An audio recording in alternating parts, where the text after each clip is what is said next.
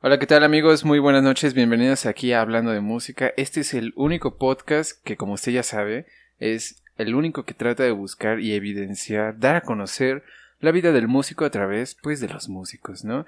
Y hoy tenemos un, invitado aquí en el foro, aquí en los estudios, un invitadazo, un gran compañero, un gran amigo, que también es director de orquesta, así oficialmente es director de orquesta, es pianista, si no estoy mal, eh, no sé si también tenga, sea compositor, pero tiene ahí varios, un currículum muy chingón que ahorita él nos va a estar detallando un poquito más.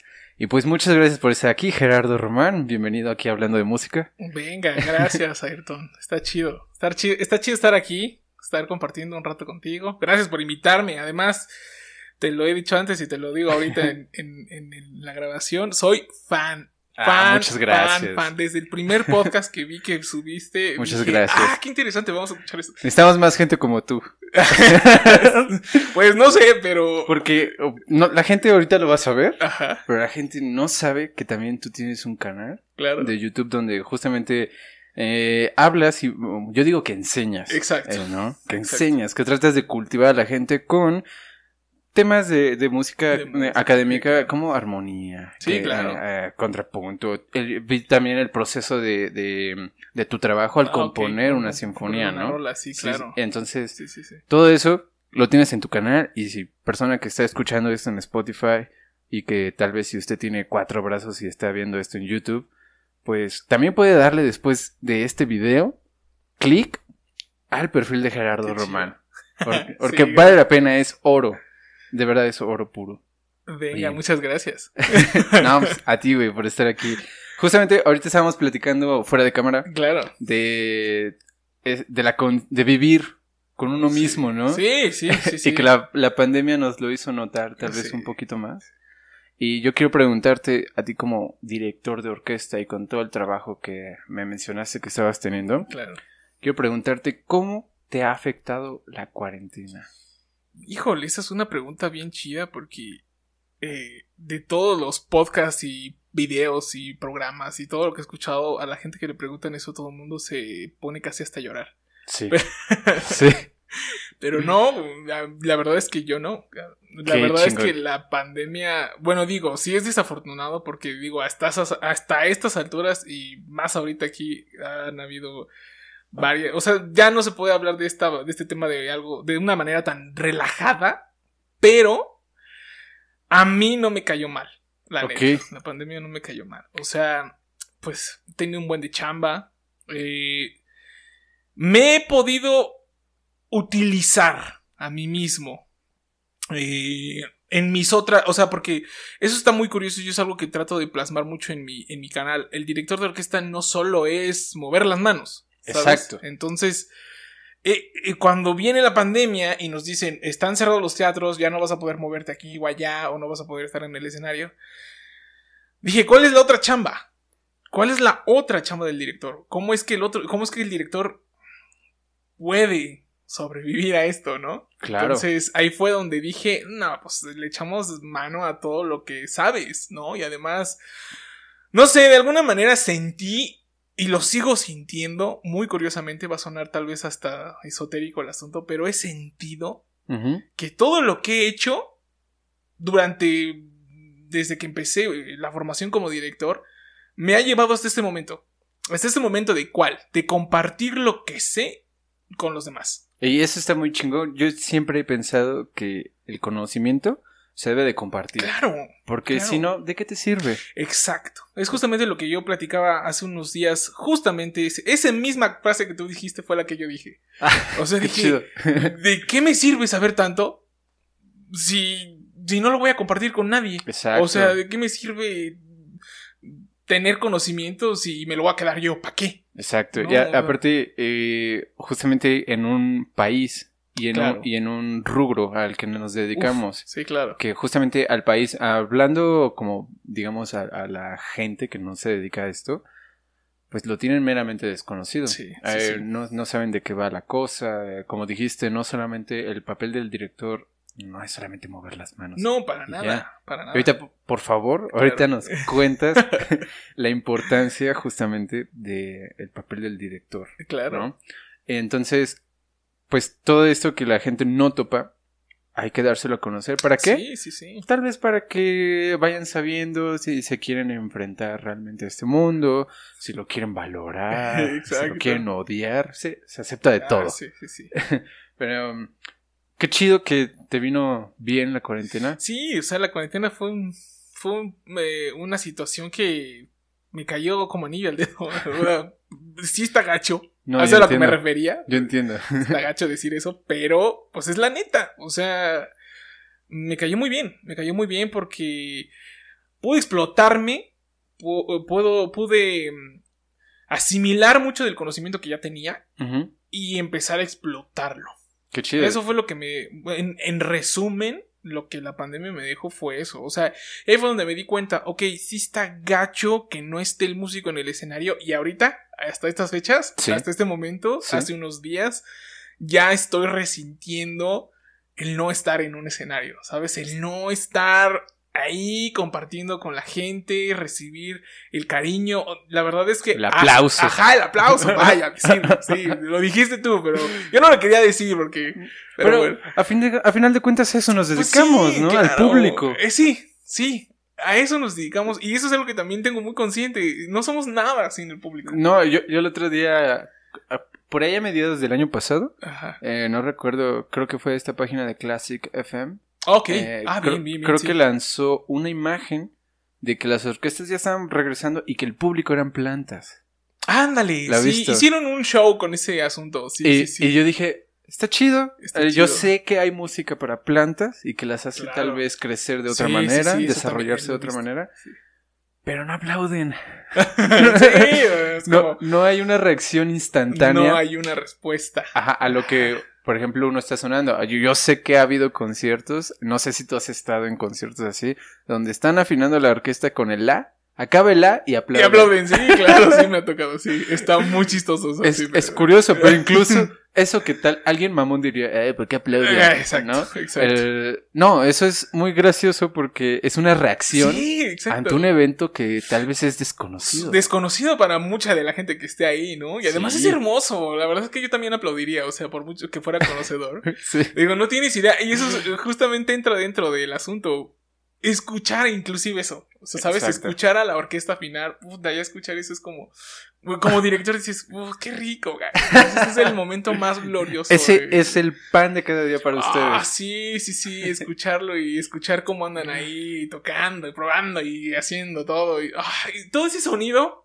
Dices, qué rico. Sí, es, es muy, es muy chido esos, esos momentos Sí, ya en sí, el sí. Se extraña. Y se extraña, ahorita Se llego, ahorita llego a este punto en el que digo así, ya, oh, sí pesa, ya estar, no estar ahí, ¿sabes? Exacto. No tener esa emoción Sí. en tu cuerpo de decir, oh, vamos a Sí, salir. ese y vamos- nervio. sí, los nervios de decir, no importa, fíjate que yo no soy nervioso, yo soy bien ansioso, o sea, así como, Ok. de, ya, vamos a darle, vamos a hacerlo mejor. Yo soy bien optimista No, en ese sí, sentido. yo- yo lo sé. Es, es como, "Ay, ya, ya quiero, entonces... ya hay que empezar. Sí, sí, sí. Y estoy escuchando a la orquesta afinar, estoy viendo al público, estoy viendo a todos y es como, uff, no, ya, esto, eso ya lo extraño. Ya, ah, ahorita ya en este momento así digo, uh, ya hace falta. Sí, ya hace demasiado. falta. eh, como que este año pasado que, que fue lo de la pandemia ya en un, en un rango muchísimo más intenso, pues lo pude soportar. Lo pude soportar porque eh, tuve procesos diferentes y me exploté a mí mismo, lo que acabo de decir, pero ahorita sí, ya decir un segundo año igual, ya. No, este, claro.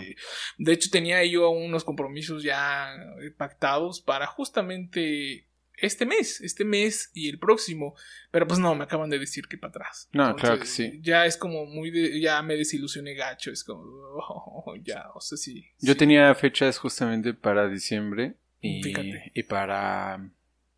y Bueno, yo quería hacer un concierto a mitades de este mes, perdón, a mitades de este año. No sé si se vaya a hacer, Oh, no sabe. creo. Yo tampoco. Pero, y justamente, eh, fíjate que algo que nos ha pasado, o bueno, yo he visto a través de justamente músicos e intérpretes, y te Ajá. hablo de, eh, incluso de mi experiencia, Claro, pues ahorita los conjuntos es casi imposible, ¿no? sí. Entonces, esos conciertos que te hablo yo, que yo iba a dar, Claro. era yo solo. Ah, qué chido. Era ir a aventarme, por ejemplo, piezas de chelo solo. Ah, qué bien. Y, y es un reto también, sí, para el intérprete, No, es- porque estás expuesto. Sí, completamente. a todo. Sí, tú estás.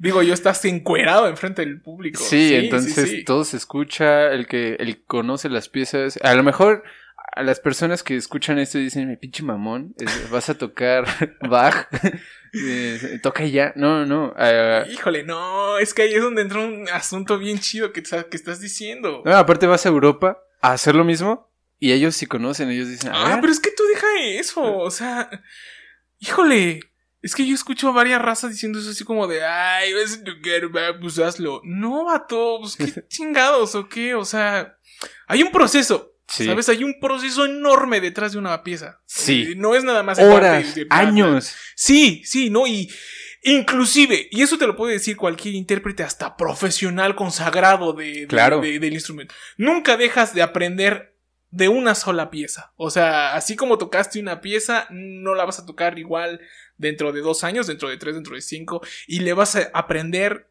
cada que te sientes a tocarla, la- le vas a aprender algo. exacto, a- aparte, por ejemplo, nosotros que son, yo que soy chelista Claro. y que mi afinación es meramente por el oído. Por el oído, claro. ¿no? Que si acomodas el dedo de una manera, que si lo haces de Ah, esta sí, otra, sí, sí. cambia Todo, todo el, todo el carácter de toda la frase, Fíjate qué rico. por ejemplo, ¿no? Sí, sí, sí. Y son eventos que si no pelas el oído, Sí, No te das no, cuenta. No, no, no, se te pasan.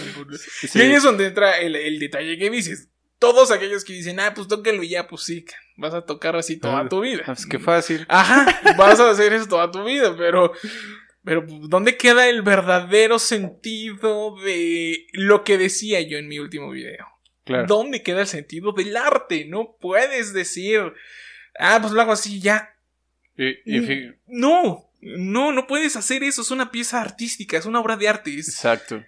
Que, no sea tangible, que no la estés tocando, que no la estés viendo, no quiere decir que no lo sea. Exacto. Entonces, y ese, siento que la música en ese sentido es como muy abstracta, Ok. porque en- no la tocas, no, las, no la ves, claro. la sientes. Es, me- es, es totalmente sensorial. Es, total- Sí, sí. Ajá, totalmente sensorial y, y efímera, porque es en un momento. O sea, se te pasa un pasaje musical en un instante, ya no vuelve a regresar. Y lo que agarraste, agarraste. Y lo que no, se, Se fue. fue. Ajá. Es algo, eso, eso justamente lo estaba hablando el otro día. El- hablábamos de, estábamos escuchando una versión Ajá. del concierto para cello número 2 Venga. de Shostakovich. Wow. Una versión específica donde era la orquesta de la USSR. Venga, ven. Sí, no, me ¿con acuerdo, no me acuerdo cómo se llamaba este director. Es un, era un hombre ruso. Claro. Era Jim. Ah, era algo, no, no recuerdo. Ajá. Pero el chelista era Rostropovich. Venga, Y en- esta versión fue tocada para el 60 aniversario del- de Shostakovich. Wow. Entonces, no sé, yo le dije, güey, Rostropovich ya murió. Claro. Esa orquesta ya no existe. Ese director ya murió. Eso que estamos escuchando nosotros nunca lo volveremos. Ni siquiera, es más, ni lo vivimos Ajá. y no lo podremos replicar. No, para. Y justamente hablábamos de del, cómo la grabación Claro. ha dejado a la música también un poquito. Pues no, no decir mm, infravalorada, pero sí los eventos en público incluso. No, que cuando alguien va como público, como escucha, en- tal vez en conciertos clásicos, no se sienta realmente a escuchar, solo va por el ritual. Exacto. Y no se sienta a decir, ok, aquí me llegó esta frase, me llegó esta información, porque al final de cuentas es información. Sí, claro. Sí, Entonces, sí. llega y como dices, si no pone atención en ese sentido, si no se entrega totalmente a la música, se le va a desaparecer va. esa información. Ahorita, afortunadamente, tenemos la, la ventaja de tener estas grabaciones, pero imagínate haber escuchado ese cello o Stradivarius no. en vivo con esa orquesta que ya no existe No, por imagínate. cuestiones políticas.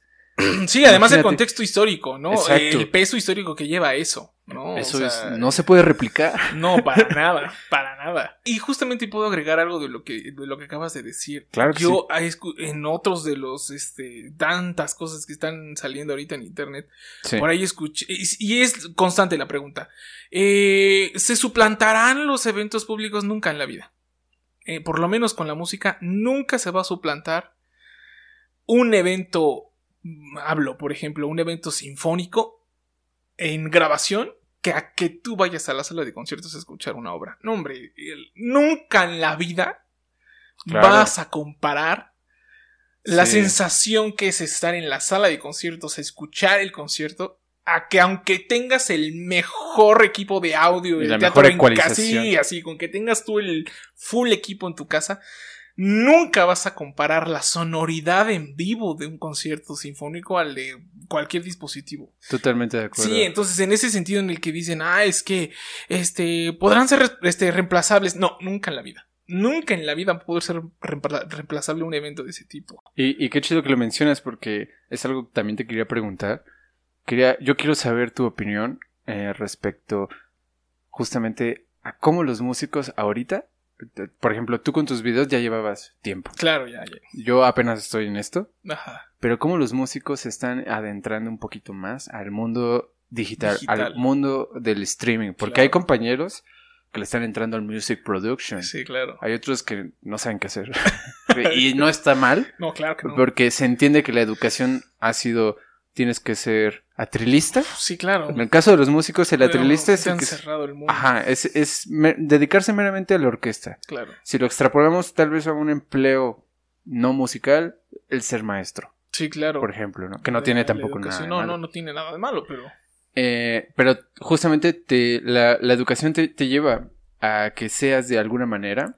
Y por ejemplo, a mí con la cuarentena yo me di cuenta de que podemos ser músicos o lo que sea Sí, claro. y hacer más cosas. Sí, sí, no, sí. no todo- yo siempre he sido una persona de que se puede hacer todo, Claro. pero no al mismo tiempo. Y la cuarentena me hizo ver que hay un montón de tiempo para hacer las cosas, ¿no?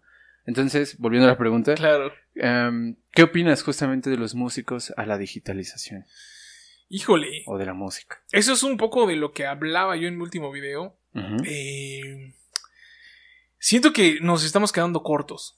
Y justamente por lo que, en parte por lo que dices, ¿no? O sea, en las escuelas ha habido una tradición de la enseñanza musical muy cerrada, muy académica. Yo defiendo la academia a capa y espada, pero también hay cosas de la academia que ya no funcionan. Ya- y muy elitista. Sí, claro, y, y- y hay cosas que ya no están bien. Entonces, um, yo siento que en la formación del músico tienes razón.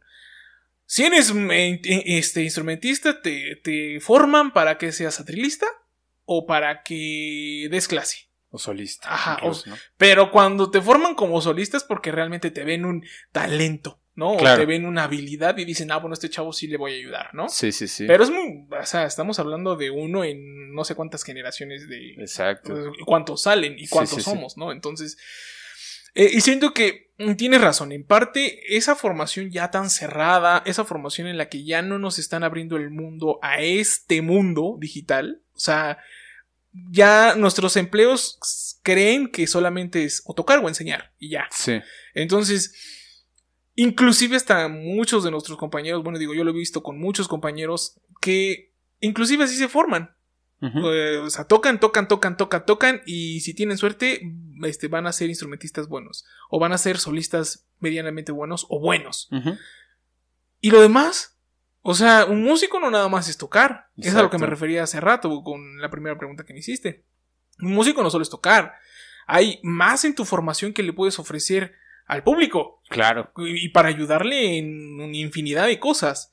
Entonces, esta para responder la pregunta, eso es lo que planteaba en mi video de YouTube. Nos quedamos cortos. O sea, le tenemos miedo a las redes, le tenemos miedo a ponernos, o bueno, eso es más o menos lo que Sí. yo he visto, ¿no? Sí, sí, sí. Que le tenemos miedo a entrarle, de decir, Al qué Ah, dirán, ¿no? Exacto. Inclusive, a- a- platicando con un compañero hace unos, hace unos días, él me decía, es que me voy a aventar, pero me da miedo que me juzguen. Me da miedo que mi maestro mm, me diga algo o que me reprenda o que... ¿Y por qué? Yo le dije, Exacto. ¿por qué? Exacto. ¿Por qué te va a hacer eso? O sea, no, ¿tienes opinión? Y, Exacto. y- y no por el hecho de que estés joven o de que seas joven, no puedas ej- ejercerla. Claro que no. O sea, es más, está mejor que tú siendo un joven la ejerzas, porque tú ya tienes otra visión del mundo que ellos tienen. Totalmente. O sea, ellos ven el mundo de otra manera, ya lo vivieron de otra manera, y nosotros lo estamos viendo de otra manera y lo estamos viviendo de otra manera. Claro, totalmente. Y justamente que- también quiero saber tu opinión respecto a la diferencia, a este, em, esta etiqueta, este esta sobrevaloración, yo, yo le llamaría así, porque todo lo que acabas de mencionar, de tengo miedo que me juzguen, mi maestro X persona, se puede resolver con la comunicación. Claro. De, oye, voy a hacer esto, no es para ti, es para mí. Claro. entonces, si me juzgas, o, bueno, si no dices eso o no, no enfrentas a eso, pero recibes el, la opinión, porque todas las personas tenemos opinión. Sí, claro. Y todos decidimos a quién darle la opinión. Claro. Eh, recibir tal vez la opinión y canalizarla de otra manera. Sí. Que si te dicen, no están chidos tus videos, gracias. Gracias. ¿Por qué? a, lo mucho, ¿no? sí. ¿Por qué no te gustan? Ah, es que aquí dijiste tal cosa, nada más. ¿No? Sí, adiós. Entiendo el punto. Gracias por tu opinión y ya, ¿no? E, eso es una manera de comunicación. Sí, claro. Eh, ahora, no todos tenemos la, la paciencia de pensar antes de hablar. Claro. Entonces, todo esto se puede resolver con comunicación, pero quiero saber tu opinión respecto a algo que mencionabas de alumno maestro y de joven a persona más grande. ¿Qué opinas justamente de la sobrevalorización que tenemos de sentir al alumno inferior y al maestro superior? Porque a veces incluso consejos entre compañeros eh, ah, no los aceptamos porque no vemos como que a una persona que es digamos el mismo estatus alumno alumno que se pueda hacer más que yo claro. no entonces quiero pues, saber esta opinión tuya. Pues eh, podría empezar con lo que mencionaste al principio de, decir este, que, te critiquen a la mala, ¿no? Sí. Eh, yo he visto ya ese tipo de críticas a la inversa. Ah, claro. De buena manera. Te construye más alguien que te diga, ah, la estás ahorrando. A que alguien que te diga, ah, qué bien. Está chido, ¿no? Ajá. Sí, sí, sí. Yo me he dado cuenta de eso. Y y durante mi carrera, o sea, durante estudiando la, la, la carrera, me, yo mismo asimilé eso. Asimilé eso en la escuela. O sea, asimilé que el vato que te decía, eh, lo estás cagando aquí, lo estás cagando ¿qué estás haciendo esto. es el que más me ayudaba. Porque entonces yo llegaba a mi casa a estudiar con lo que él me decía y decía, ok, vamos a mejorarlo, vamos a cambiarlo. O sea, no me quedaba en el mood de, Nel, yo estoy haciendo bien las cosas. No, no mm, claro. Cambias para mejorar. Sí, sí, sí. Y con eso cierro muchas de las frases que digo, ¿no? Sí, totalmente. Entonces, eh, en ese sentido yo ya vi eh, la crítica mala, el hate, como más constructiva que destructiva. Y, creo que más bien ese es el mood que hay que cambiar. Hay que cambiar el mood de ver la crítica mala como la construcción para que tú seas mejor. Y, y, también debes de balancearla en la autocrítica. O sea, También, también debes de ser muy autocrítico. Eh, pero sin poses sin, sin fantasías, sin ego. Sí, totalmente. Ser autocrítico, sinceramente, vaya, y uno es, uno es verdaderamente consciente hasta dónde llega. O sea, uno no es tonto. Si, si, te quieres hacer tonto, ok, va. Pero sabes hasta dónde estás, sabes hasta dónde llegas. Y cuando tú tienes esa autocrítica y la, y la contrapones con el hate, dices, ok, tienes razón, o dices, me lo está diciendo por joder, ¿no? Pero ahí es donde entra tu pregunta. Eh, esto puede venir o bien de un compañero o de tu propio maestro. Entonces, o de debes, amigos, familiares. Ajá, entonces debes de tener muy, muy en claro que el maestro es un guía. Claro. Eso es, eso es más bien lo que, porque tú dices, lo estamos supervalorando, ¿no? Le estamos dando un, valor muchísimo más alto a un maestro, ¿no? Yo no estoy diciendo que no lo tenga, tal vez a lo mejor el maestro sea muy bueno, o a lo mejor sea, tenga una carrera musical increíble, o sea, la eminencia, ¿no? Pues sí, pero él es la eminencia, no tú. Entonces, tú a lo mejor aspiras a ser la eminencia, pero debes de ser muy debes de ser muy, eh, no, más bien uno debe de tener en la cabeza que él no es el profeta, él no tiene las verdades en la boca. Claro. Él es un guía y al final del día, y esto sí lo he vivido y lo he pasado, al final del día te vas a quedar solo. Al final del día vas a acabar una carrera, al final del día vas a irte a la vida laboral, algún día vas a estar fuera y no vas a tener a tu maestro atrás de ti. Claro. Algún día te vas a quedar solo y es entonces Cuando te das cuenta que lo que él decía a veces estaba bien, a veces estaba mal, pero nunca era la verdad absoluta porque él te lo decía desde su experiencia. Totalmente. Y entonces tú lo vas a vivir de otra manera. Entonces, en el sentido de decir, híjole, este, pues es que mi maestro me dijo que no, mi maestro me está diciendo esto, o me está diciendo que soy una basura, o me está diciendo que no le creas, créele la mitad. Porque él es tu guía, al final del día quien se construye, al final del día quien va a avanzar, al final del día quien se va a hacer una carrera o algo vas a ser tú. Exacto. Él no va a venir y te va a decir, ah, ten, te doy esto. Claro. Ah, este, o, o mira, vete para acá, o vete para allá. No. Y aunque lo hiciera, te vas a quedar solo. Sí. Algún día vas a ser un músico propio, independiente, un músico que vaya a rifarse a la vida A los putazos. solo. Sí. Entonces, debes de tener bien claro en la cabeza, bien consciente, que por mucho que te hayan dado los miles de consejos de vida, a los chingados te vas a enfrentar solo. Exacto. Y aparte, eh, eso que mencionas de, del, por ejemplo, de que te dijo ah, una mala crítica. Claro. Como puede ser basura en, en tal aspecto. Sí, sí, sí. Y también si te dice algo positivo, tú decides con qué Exacto. quedarte, ¿no? Exacto. Tú decides si, si te duele eh, o si permites dejarte doler. Que te duela. Ajá, Ajá. tal comentario, ¿no? Tal sí, aspecto. ¿no? claro, es que eso es una, esa es, es una decisión propia.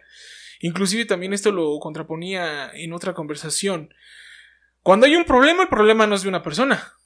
Sí. El problema es de dos partes. Ok. O sea, no es que, ay, él tiene la culpa. No, él tiene la culpa. No, a ver, tampoco vayas por el mundo echándole la culpa a todo el mundo. Claro.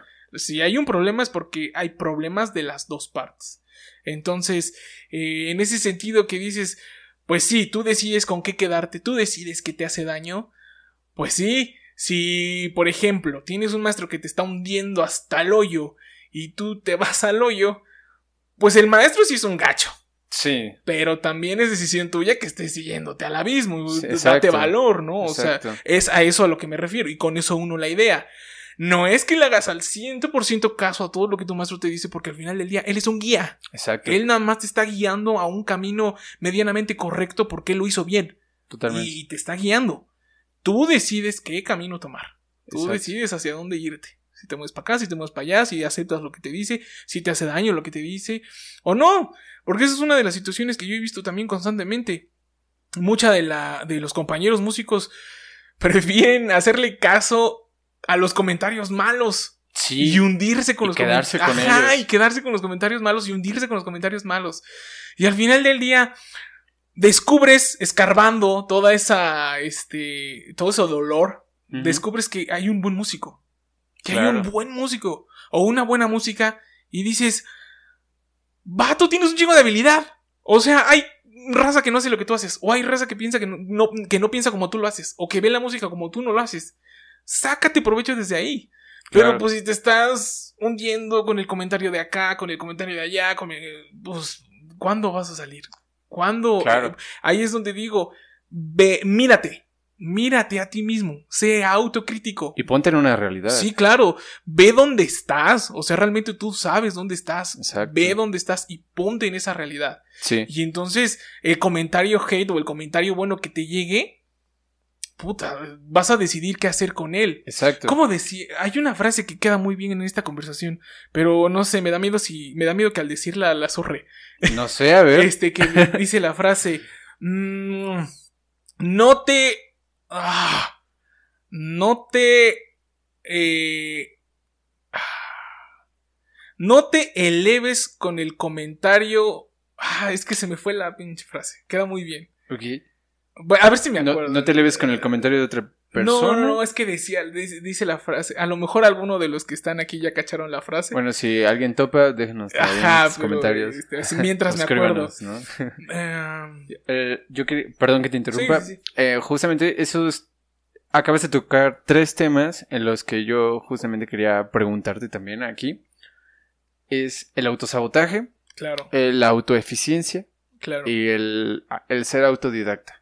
A mí cuando al principio de mi carrera, ya como chelista eh, profesional, Sí, sí, sí. que fue en la Olin, Claro. justamente mi maestra, que le mandamos saludos, maestra, no sé si esté viendo esto, pero ella tiene una creencia de yo simplemente voy a ser un, un maestro que te vaya a ayudar a que tú seas tu propio maestro. Qué ¿no? buen maestro. Y fue de...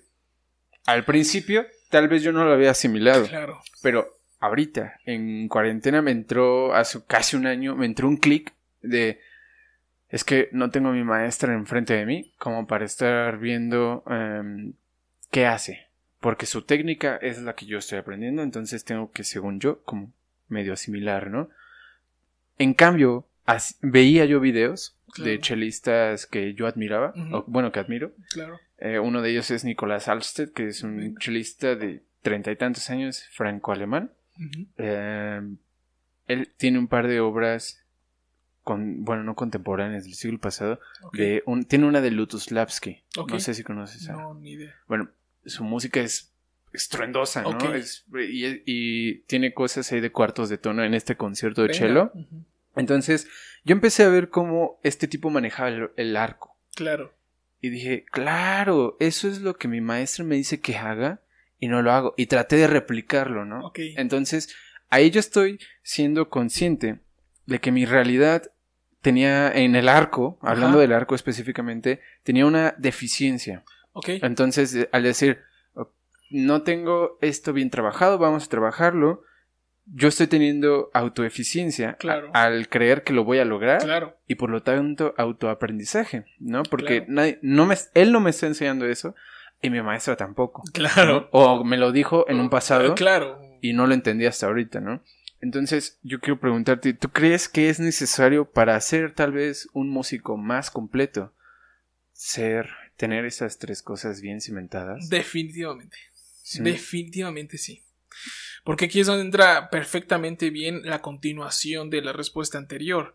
Sí. Ya que, ya que entendiste que tu maestro es un guía y que entendiste que te vas a quedar solo, pues no vas a dejar de estudiar, no, vas a dejar de tocar, no vas a dejar de prepararte. Y cómo logras quedarte solo, pues justamente con esas tres palabras. Sí. O sea, y también, y, y no solo me refiero en el aspecto mm, práctico de No, claro. ejecutar un instrumento. No, eso Tam- va todo. También me refiero al- al aspecto teórico que engloba a un músico.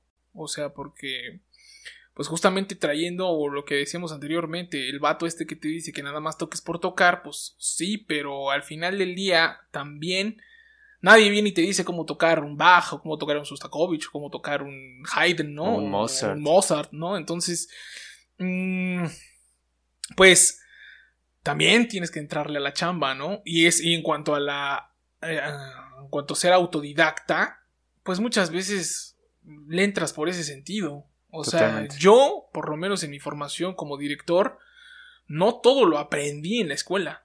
O sea, en la escuela aprendí solamente la técnica de la, dirección y las bases de trabajar con la orquesta, ¿no? Claro. mediante mi materia de lectura de partitura de piano.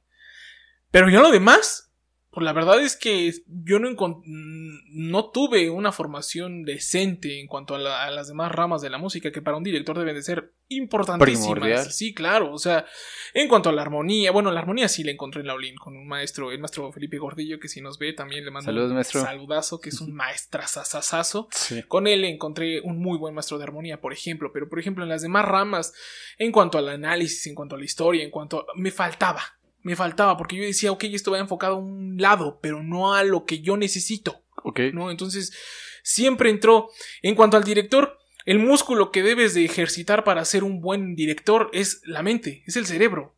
Y, y eso es algo muy importante. Para ejercer la dirección de orquesta debe de echarse mano de, de esos, de dos elementos, de las emociones y, del, y de la parte intelectual. Ok. O sea, nunca las puedes separar. ¿Y cómo, cómo las relacionas en tu Ex- trabajo? O sea, ¿cómo lo haces? Pues mira, por ejemplo, cuando yo preparo una obra, Ajá. me baño de todo lo que la rodea. Ok. desde el compositor, cómo la creó. O sea, yo, yo ya me he leí una frase en un libro muy, muy padre, Los grandes directores de orquesta, de Arnold Schoenberg, no Ah, Schoenberg, claro. de- del otro. Sí, sí. Este. Y, y leí una frase que se me quedó clavada en el pecho. A ver. Cuando la leí dije, "Uf, el buen director de orquesta antes de dirigir tiene que ser un buen compositor. Entonces yo dije, "Uf, Ok. ¿Por qué? No, o sea, yo me conformaba con mover las manos, ¿no? Entonces, pero cuando tomas estas cosas que lees, que ves, que eh, en tu formación, yo me propuse y siempre he tenido en mi vida la, cosquilla de componer. Entonces, siempre he compuesto medianamente bien o mal, lo he hecho. Ahorita ya lo hago medianamente bien porque ya tengo un contexto muchísimo más amplio, pero me puse a componer más profesionalmente y entonces me di cuenta que componer, sí es cierto, que para que seas un director completo tienes que componer, porque, porque ya no ves la obra desde tu parte de director. Ok. Ya ves tú, ya no la ves desde la parte interpretativa, vamos. Ah, ok. La ves ¿Cómo la hizo? ¿Qué hizo? Eh, ¿Cómo la compuso? O sea, yo te pone. Eh, esa venita de la cosquilla de ver cómo hacen las cosas te impulsa a saber. A el saber cómo hizo la obra el compositor o a medianamente entender el proceso creativo que hizo el director, el compositor para crear su obra, te ayuda para la interpretación. Y entonces hay detalles en los, en los eh, clics históricos o hay detalles en las anécdotas que quedaron escritas de algún compositor. Hay detalles que te ayudan a reconstruir cómo el compositor concibió la obra. Entonces, a partir de ahí, ya no le das una visión solamente interpretativa, sino también a, nivel de la creación. Ahorita en este proceso, en este momento de mi vida, yo, por ejemplo, cuando abordo una obra para dirigirla, ya no la veo ni siquiera desde el, desde desde el modo interpretativo, ya la veo desde el modo de la recreación. De alguna manera, cuando la estudio, me propongo recrearla. ¿Cómo la hice? ¿Cómo la hizo el compositor, no? O cómo la haría yo. Claro, como tratar de ponerte en los zapatos. En los zapatos del, compositor. Obviamente, para lograr eso, pues sí, es bañarte en el contexto histórico, en el de la obra. ¿Qué, qué se inspiró? A veces el contexto histórico no te da nada. ¿No? Sí. Nada más te da una vaga idea de lo que el compositor tenía en la cabeza. Sí. Pero realmente, por ejemplo, muchas de las veces las obras están basadas en un texto, en un, en un cuento, en una pintura o algo. Entonces, te vas al compositor, al compositor, por ejemplo, te vas a la obra. Si el compositor se basó en una pintura, te vas a la pintura. Sí. ¿Quién la pintó? ¿En qué año la pintó? ¿Qué quiere decir esta obra? Eh, ¿De dónde la sacó? Por ejemplo, hay una pieza de Mendelssohn que se me ocurre, que es este, que la basó en una pintura. ¿No? Es este... Mm, ah, no recuerdo la pieza. No fue Sueño de una... No, Sueño de una noche de verano. Bueno, por ejemplo, es un buen ejemplo. Sueño de una noche de verano la basó en el texto de Shakespeare. Sí. ¿No? Entonces, ok, dices, la basó en el texto de Shakespeare, pero para saber cuál es la motivación creadora de Mendelssohn para componer esa música, pues te tienes que ir a leer Sueño de una noche de verano de Shakespeare y saber qué dice la obra de teatro, los personajes que intervienen, el contexto tal vez en el que vivía Shakespeare para crear esa obra y para quién la creó, porque muchas de las veces entonces te enteras del otro artista, muchas de las veces Shakespeare este, escribía para hacer críticas sociales o para hacer críticas políticas, entonces, ¿sabes? Ya nos fuimos a un universo enorme solo para saber cómo interpretar y la obra. La obra. Y la obra musical queda del lado. Sí, ya la música. La música ya para mí en este momento quedó de lado y, y, dices, ah, es que no manches, mira, Shakespeare hizo esto porque le quiso hacer una crítica a tal político o porque quiso hacer una crítica social. Muchas de las veces también eran críticas sociales del comportamiento social. Entonces, entran un buen de temas. Allá también nos podríamos meter en el asunto filosófico que fue cuando empezó el Renacimiento y tuvo contextos. O sea, te vas hasta atrás, escarbas, escarbas, escarbas. ¿Para qué? Para que todo este conjunto te da una respuesta a la interpretación musical. Esa es la parte intelectual. Nada pero ya es a nada más. Y me estoy quedando muy corto. Porque Demasiado. porque también viene la parte musical. O sea, ya cuando sabes todo este contexto. ¿Cómo lo Cómo abordas cierto pasaje armónico, cómo aborda cierto pasaje melódico, cómo, cómo aborda cierto pasaje este, contrapuntístico o por qué pasa. Muchas de las veces, y más en el romántico, varios contrapuntos están basados en diferentes personajes, por ejemplo, o de la historia, ¿no? Eh, eh, se van desenvolviendo los personajes entre ellos, dentro de la misma este, narrativa de la música. Pero Vaya, ahí es donde juntas esta parte histórica con la parte musical y entonces tú vas viendo cómo abordar la interpretación, vas y lo tocas en el piano y dices, bueno, pues a lo mejor este tema lo quiso relacionar con tal personaje y yo quiero que suene así porque yo veo de esta manera a este personaje, ¿no? Claro. O yo siento que Mendelssohn lo sentía de esta manera, ¿no? Sí. Ya vas eh, metiendo tu, tu, este, tu formación musical. Pero ya cuando llegas al escenario, ya cuando llegas a la orquesta, ya cuando llegas a ensayar, Te olvidas de todo eso. Sí, te preocupas porque. Te olvidas, te olvidas de todo eso. Tú ya tuviste una formación enterísima de la obra, enterísima de la música. Y lo único por lo que te preocupas en la orquesta es que suene como tú querías que sonara. Sí. Te pones a interpretar la música y, y le dices, por ejemplo, a lo mejor este tema que te decía, un ejemplo, se lo pone a la flauta. Entonces tú ya vas con la flauta en- al ensayo y le dices, flauta, yo quiero que esto lo hagas así porque así tú ya lo concibiste. No, no, le, vas a, no le vas a explicar a la flauta por qué. Nada, Claro. le vas a decir, yo quiero que lo hagas así. Entonces, Claro. vaya, te das cuenta del proceso sototote. Ya cuando llegas ahí, empiezas a, a- a- a valerte de las emociones. Y ya cuando estás en el concierto es otra cosa. Sí, porque No. luego le pides, porfa, no la cagues. Ah, sí. Porque todo puede pasar. Todo puede pasar. Todo puede pasar. Todo puede pasar en un concierto. Si no Entonces, yo, fue la caña. y- y por lo menos en mi persona, cuando llego al concierto, me olvido de todo. Ok. Ya sé lo que dice la música, ya sé la partitura, ya me sé lo que quiero que suene, ya ahí ya logré con la orquesta lo que quería que sonara, la orquesta ya sabe lo que quiere que hagan, la orquesta sabe lo que va a hacer. Cuando llego al podium para el concierto, Ya. me olvido de todo y entonces entra la parte emocional. Ok. Putz, y me dejo. Me dejo sentir, vivir, emocionarme, soñar y ahí es donde derrocho toda la emoción eh, y ahí es donde desembocas todo. Entonces ahí es donde te digo, te das cuenta, entraron las dos partes, tanto la parte emocional como la parte intelectual. Claro. Pues las dos se juntan para hacer un universo. Y órale. Entonces, ¿cómo logro todo esto para responder tu pregunta? Todo esto fue autodidacta. Nada de esto me lo enseñaron en la escuela. Sí te dan una que otra cosa. Tienes un maestro muy bueno que te explica las cosas. Tienes a alguien que te dice y te guía muy bien y te da muy buenos consejos y te prepara muy bien. Pero al final del día esto lo logras. Tú solo. Sí, y aparte lo logras en los putazos. Sí, claro. En- o sea, en, en la escuela, los directores, yo siento que. Bueno, la carrera de director Claro. a veces siento que está muy infravalorada. Porque. ¿Cuántas veces tú realmente en la escuela, hablando Claro. solamente de la escuela, cuántas veces dirigiste la, la orquesta de la escuela, Uy, no? no, bien poquitas. A comparación de a las dos pianistas o a los dos pianistas Claro, que pues, dirigías, todo, ¿no? todo el curso. que, claro. que, que al principio cuando empezaste con este con, con esta respuesta me dio risa en o sea no lo que dijiste Claro. eh, sino una parte que suena muy confusa era que estabas trabajando tu parte orquestal en tu lectura para pianos y es como Sí, sí, sí. oye pues no que es orquestal ¿por qué para pianos no? claro. y, la, y la gente no sabe Eh, y también muchas personas no, no, no hacen nada por ello Sí, claro. pero justamente esto te lo pregunto porque sé que tuviste un proyecto con una orquesta eh, afuera de lo Sí, académico. fuera de la escuela. Quiero saber cómo esto te ayudó a ti en tu formación como director. Porque esto fue ya acabando la, la, La- la carrera, ¿no? La carrera, sí, sí. ¿Cómo esto te ha ayudado a justamente tal vez a, a llenar esa carencia que la escuela no te dio?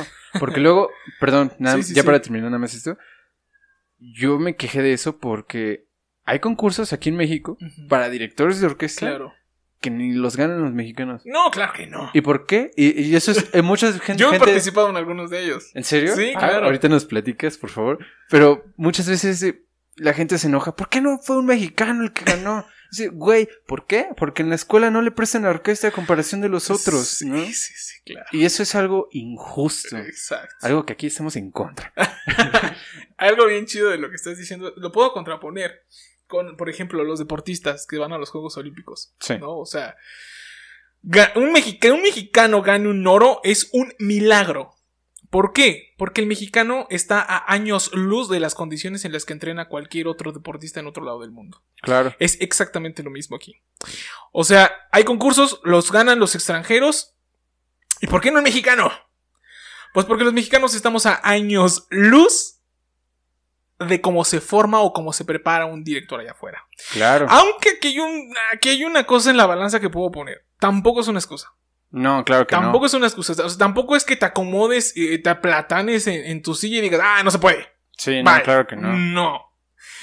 Pues obviamente implica una chamba, ¿no? O sea, lo voy a decir y va a sonar tal vez feo, pero este, yo soy prieto y no todos tienen tantas facilidades, entonces cuesta trabajo. O sea, empezar. somos Sí, empezar desde abajo y querer darle y ma- martillar y martillar y martillar para que se te dé un chance, no es fácil. No, O sea, para nada. cuesta. O sea, en la vida real cuesta. Sí. Entonces, Eh, por eso te digo, no es una excusa decir esto. O sea, no, que, de- que decir que las condiciones en las que se, se forma un director de orquesta en México son muy precarias a comparación de otros lados. No, sí, son distintos. Eh, es, comple- es una realidad, pero tampoco es una realidad que te pueda impedir, ¿no? O sea, digo, a mí nunca me impidió eso. Yo lo sabía, ya era consciente de eso. claro. ¿no? Pero eh, al otro que decías, eh, ¿cómo, cómo llenar lo que en algún determinado momento me faltó en la, en la escuela, ¿no? ¿Cómo, cómo llenar ese, esa práctica, esa experiencia? Sí, porque, ah, esto lo pregunto porque al final de cuentas tú no diriges totalmente a dos pianistas. No, claro que no, pues Diriges diriges a una orquesta, ¿no? Eh, Obviamente la formación, la formación del director de orquesta a dos pianos tiene dos motivos. El primer motivo es económico y el segundo motivo es por practicidad, inclusive de la propia carrera. O sea, eh, económico, pues obviamente tú no vas a pagarle a una orquesta de 120 personas cada semana para que esté ahí sentada y tú disfrutes de tu clase. Eso sería demasiado. No quiero utilizar ese término, pero eso sería demasiado riqui ricón. ¿no? Sí, es costoso. es costoso hacer eso. Es costoso que una orquesta esté disponible para ti cada semana. Sí. ¿no? Eh, y pues para ello, obviamente, la practicidad es los dos pianos. Pero ya después, este, los dos pianos también son de alguna manera un escudo para ti, para ti como director que te estás formando, para que no llegues a una orquesta semiprofesional o profesional a hacer barbaridades y que al final del día la orquesta te, te tache por un mal alumno, o este güey no aprende, Claro. o este güey no hace, ¿no? Claro. O su maestro le está diciendo cómo hacer las cosas y este imbécil queda- llega cada semana peor. ¿no? Claro, Entonces, sí. eh, de alguna manera te blinda eh, esa practicidad, ¿no? O sea, vas a, a regarla con los pianistas, no con una orquesta de 120 canijos. Claro. ¿no? Entonces, de alguna manera es, es, es funcional tanto por el dinero como para la formación. No, es dando y dando, claro. Claro. Y, Sin ajá. embargo, eso no quiere decir que toda la carrera te la vayas a pasar con pianos. Pues eres un director, te vas a tener que enfrentar a la orquesta algún día, ¿no? Totalmente. Entonces, pues sí, en ese sentido sí falta, sí falta tener una orquesta ahí que esté por lo menos cada mes o cada dos meses disponible para, para que te des en la torre con la orquesta, ¿no? Claro. Afortunadamente yo en la escuela, y esto fue gracias a mi maestro, eh, peleó muchas veces como para que eso pasara, ¿no? Como para que se diera la oportunidad de dirigir una orquesta, para que se diera la oportunidad de ponerle la mano encima a una orquesta. Entonces, eh, yo fui co- eh, consciente de eso, yo lo vi, no me puedo poner de, de, de reina en ese sentido, Sí.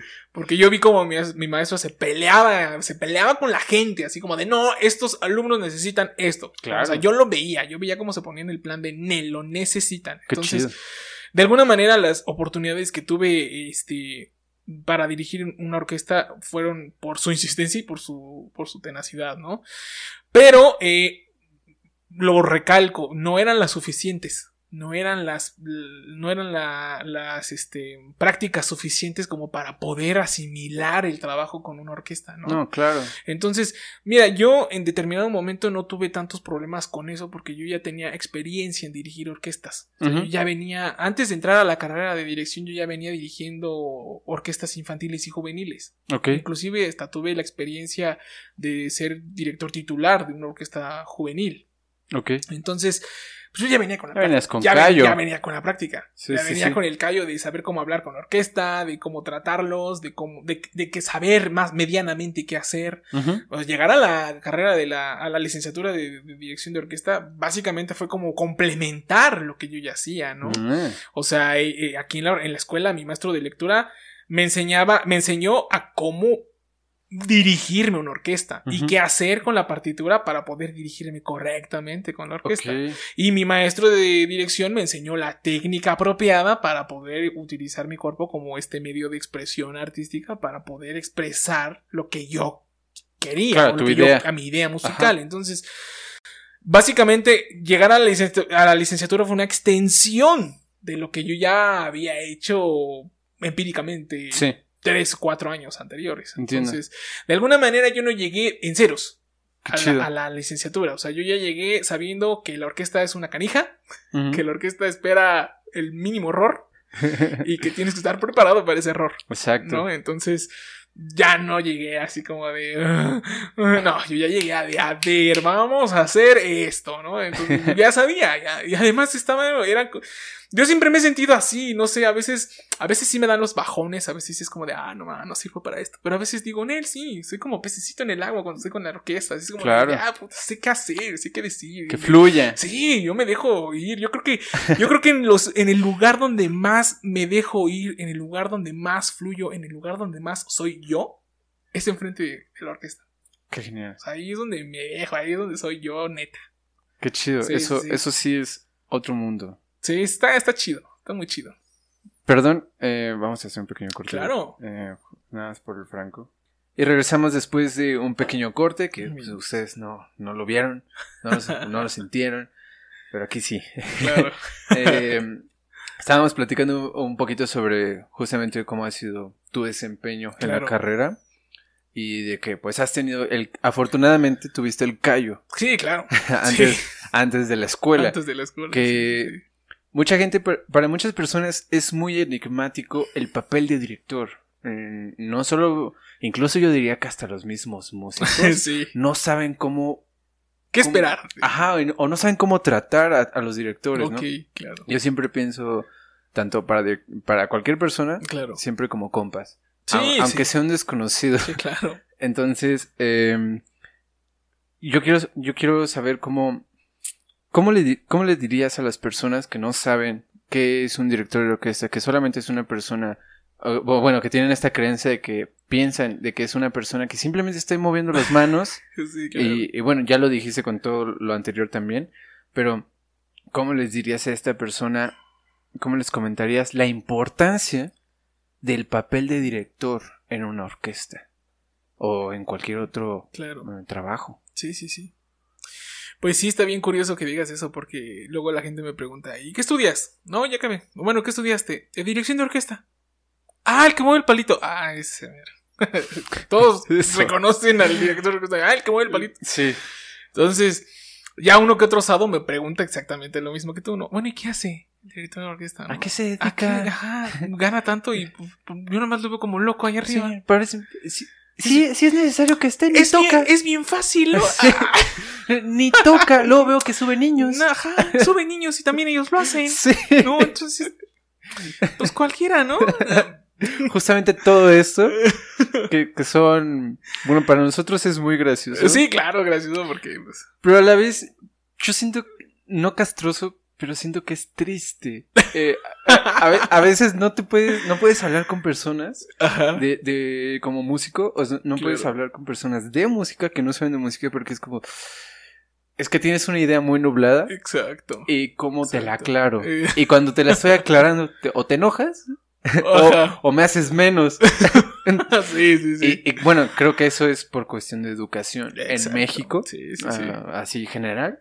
Y mm, pero, pero sí es algo necesario, yo, yo diría. Sí, muy necesario. Que también es una chamba, es un empleo. Sí, es una chamba y, Y- es una chambísima. Exacto. Es una buena chamba. No, como, como mencionabas hace rato, justamente de ver la obra con todo su contexto, ¿no? Sí, con todísimo su Entonces, contexto. ¿cómo, ¿cómo ver al director con todo el contexto? Pues yo diría que el director de orquesta es. Pues es que mira, siento que más bien es un unificador. Ok. Es un unificador de criterios. O sea, la dirección, el director de orquesta y la orquesta están en una relación tanto de tiranía como de democracia. Eso es lo que... Y siempre tiene que ser así. El director tiene que ser un tirano con sus ideas, con su forma de interpretar, pero también debe de ser un... eh, debe de ser democrático a nivel de la orquesta. O sea, tampoco puedes aventarte a, a decir yo soy el patrón y me van a hacer caso y me vale lo que digan los demás. Claro. Porque se rompe, eh, se rompe la magia. Se rompe la magia porque cuando te vuelves muy autoritario, reprimes a la orquesta. Claro y sí. entonces, de alguna manera, así van a tocar en el concierto. Reprimidos. Porque van a tener miedo de que de expresarte alguna idea o de expresarse ellos, porque a lo mejor si se dejan sentir más, la zorra en una nota y tú ya hiciste caras, ¿no? Entonces, sí, sí, sí, sí, hay un equilibrio, tiene que haber, siempre yo eh, durante mi formación, tanto instrumentista como, como director, porque también estuve detrás del atril, o sea, yo tocaba trombón en las orquestas eh, juveniles. Ah, sí. Ajá. Órale. yo estaba atrás de la, yo estuve como unos tres años detrás del atril como trombonista y ya después me pasé a la dirección. Perdón, yo creí que eras pianista. O sea, sí, toco piano, pero también toco trombón. Perdón, creo que te presenté como pianista. no, está bien, no, está bien. Trombón lo toco ahorita. O sea, si me hubieras dicho, si hubieras, me, si me hubieras presentado como trombonista, te hubiera dicho, cállate me llega un hueso de salsa y no, pues, Uy, no, luego salsa. No, pues es que no toco trombón, amigo, nada más me hicieron quedar mal, ¿no? Bueno, perdón. No, está bien, está bien. No, sí soy pianista y soy, o sea, mi formación académica sí es piano y dirección de orquesta. El trombón ya fue un extra. Fue el plus. El trombón lo aprendí porque yo llegué bien salsas a la orquesta juvenil a la que yo quería entrar. Yo llegué mm. bien salsas con el director. Quiero dirigir. Y me dijo, a ver, espérate. Yo, era un chamaco como de unos 15 años. Entonces, a ver, me dijo, a ver, espérate. Primero tienes que eh, adentrarte en la orquesta, saber cómo funciona, saber, entérate del business, ¿no? O sea, y me dijo, y para ello, pues tienes que formar parte de, la orquesta. Bueno, dije, yo toco piano. No, pues es que no funciona mucho el piano porque no se ocupa mucho. Escoge un instrumento tuve que entrarle, ¿no? Tuve que entrarle. Además, como es un, como era un sistema de orquestas juveniles como de los que abundaban, ya no, ya no abundan tanto, pero como de los que abundaban, pues tuve que escoger un instrumento, aprendí a tocarlo, tuve un maestro de trombón, y yo yo quería fagot pero no había mm. fagot en ese momento. Entonces dije, bueno, ya el trombón. Qué raro. son, muy pocas personas las que tocan fagot. Ajá. O, las que quieren tocar fagot. No, yo amo, yo amo al fagot. Me encanta su sonido, es increíble. Yo soy un fagotista frustrado. Ok. Entonces yo quería fagot y me dijo, no, no hay, porque es muy caro y no tenemos. Bueno, que hay bajo, no me gusta nada agudo. Entonces, ah, tenemos el trombón, órale. Y entonces toqué el trombón. Y fue muy padre, porque en esa época en la que entré a la orquesta, pues me, preparé, o sea, tocamos un buen repertorio. La orquesta estaba en un muy buen nivel y toqué un repertorio muy bueno. O sea, sí alcancé a tocar. Bastante amplio. Sí, bastante. Y, y, y, no eran arreglos, o sea, sí llegué a tocar obras sinfónicas originales. O sea, no, la, orquesta estaba tan bien que sí llegué a tocar, este, obras sinfónicas originales. Por ejemplo, llegué a tocar 1812, Rienzi de Wagner, este, llegué a tocar, ¿qué otra cosa chida toqué? Eh, ah, la Nuevo Mundo de Borjak. Y en el trombón también la toqué. Entonces, sí llegué a tocar cosillas chidas, material original en el trombón. O sea, de, del atril para atrás, ¿no? o sea, sí, estuve en el atril sentado, ¿no? Entonces, eh, en ese asunto, eh, mi formación con los directores siempre fue de ver quién lo hacía bien, quién lo hacía mal, este, a quién se cabuleaban y por qué se lo cabuleaban. O sea, estar detrás de la tele me dio bases para ver qué canijos eran los instrumentistas. sí, y qué, desgraciados son, somos, porque yo también lo fui. O sea, yo tengo una experiencia bien padre con ah, Los que tienen ahí sus papitas. y aparte de trombón, estaba hasta atrás de la orquesta, vato. Yo era de los que hacían su desmadre atrás de la orquesta. Bueno, si el director era malo, eh, claro, abierto, abierto. Claro. Entonces, este, sí, yo viví ese pedo de ser instrumentista y de echar el relajo y de cabulearme al vato que estuviera enfrente, ¿no? Entonces, de esa parte, aprendí a ver qué director no quería ser yo. ¿no? Entonces me tocó los tiranos, me tocó los muy relax, me tocó los que nada más movían las manos, me tocó este de todo. Ok. Entonces yo a raíz de esa experiencia como instrumentista me di a la tarea de forjarme la visión de qué director quería ser. Mm. Entonces encontré el equilibrio en que tienes que ser un desgraciado, pero tienes que ser buena onda. Ok, entiendo. Porque desgraciado en qué sentido? En que la, orquesta te vea como, como la autoridad. Como una autoridad. Como la autoridad. Pero no ser tan desgraciado para que la orquesta en determinado momento se deje sentir, se deje fluir y que mm. pueda interpretar y que puedan tocar ellos. Porque al final del día, y respondiendo a la pregunta, el director es el unificador de todos, de todas estas personas que tienen una mentalidad de la obra, que tienen medianamente o altamente una visión de la obra. Entonces, ellos saben qué onda, cómo la van a interpretar, qué van a hacer con ello. E-, ellos ya tienen, eh, los instrumentistas ya tienen eh, de cierta medida qué hacer con la pieza, ¿no? Entonces, si tú le das cabida a todos, pues no acabas. Y, y ese es el trabajo del director de orquesta, unificar los criterios, unificar, unificar la interpretación para que seas una sola. Vaya, por eso se le aplaude al director al final del concierto. Claro. Porque al final la interpretación no fue del segundo violín, o no fue del trombón, o no fue del fagot, la interpretación fue de el director, pero porque él unificó a toda la orquesta. Unificamos todos los criterios, todos los lenguajes en uno solo, Sí. ¿no? Entonces, creo que esa es la chamba del director de orquesta. La chamba del director de orquesta es unificar criterios bajo el mismo. Órale, eso, eso está muy, pero muy cabrón. Está muy chido, claro, pero sí es un reto. Sí, Wow. claro, porque tienes que... eh, eh, Es donde entra todo lo que había dicho antes de la pausa. Ahí es donde entra tu formación. ¿Qué tan... podríamos derivarlo a una pregunta? ¿Cómo sabes que eres tan bueno o mal director? Pues dependiendo de qué tan bien o mal preparado estés. Claro, sí. ¿No? Entonces, este. Si estás mal preparado, vas a tener una concepción muy pobre de la obra. Vas a tener una concepción muy limitada. Y tus limitaciones se van a ver en la orquesta. Y se van a escuchar. Sí, claro. Al final de cuentas Sí. se van a escuchar. Y mira, ahorita he tenido la, tuve la, he tenido la oportunidad de trabajar en Sala Nezahualcóyotl como parte del, del equipo de transmisión de conciertos. Los, Ah, que, se- los que hacían, bueno, cuando todo estaba normal, Sí. en la normalidad, ¿no? sí, sí, sí. En la parte, yo era asesor musical del director de cámaras en los streamings de los conciertos de Salanesa. Ok. Y, me, y afortunadamente fue un- es un trabajo muy afortunado porque me tocó ver pasar, me, me tocó ver a muchos directores. Ujú. O sea, y además llegué a ese trabajo en un momento muy afortunado, siento yo. En un momento en el que la FUNAM estaba eligiendo a su nuevo director, antes de que Máximo fuera el director titular. Ok.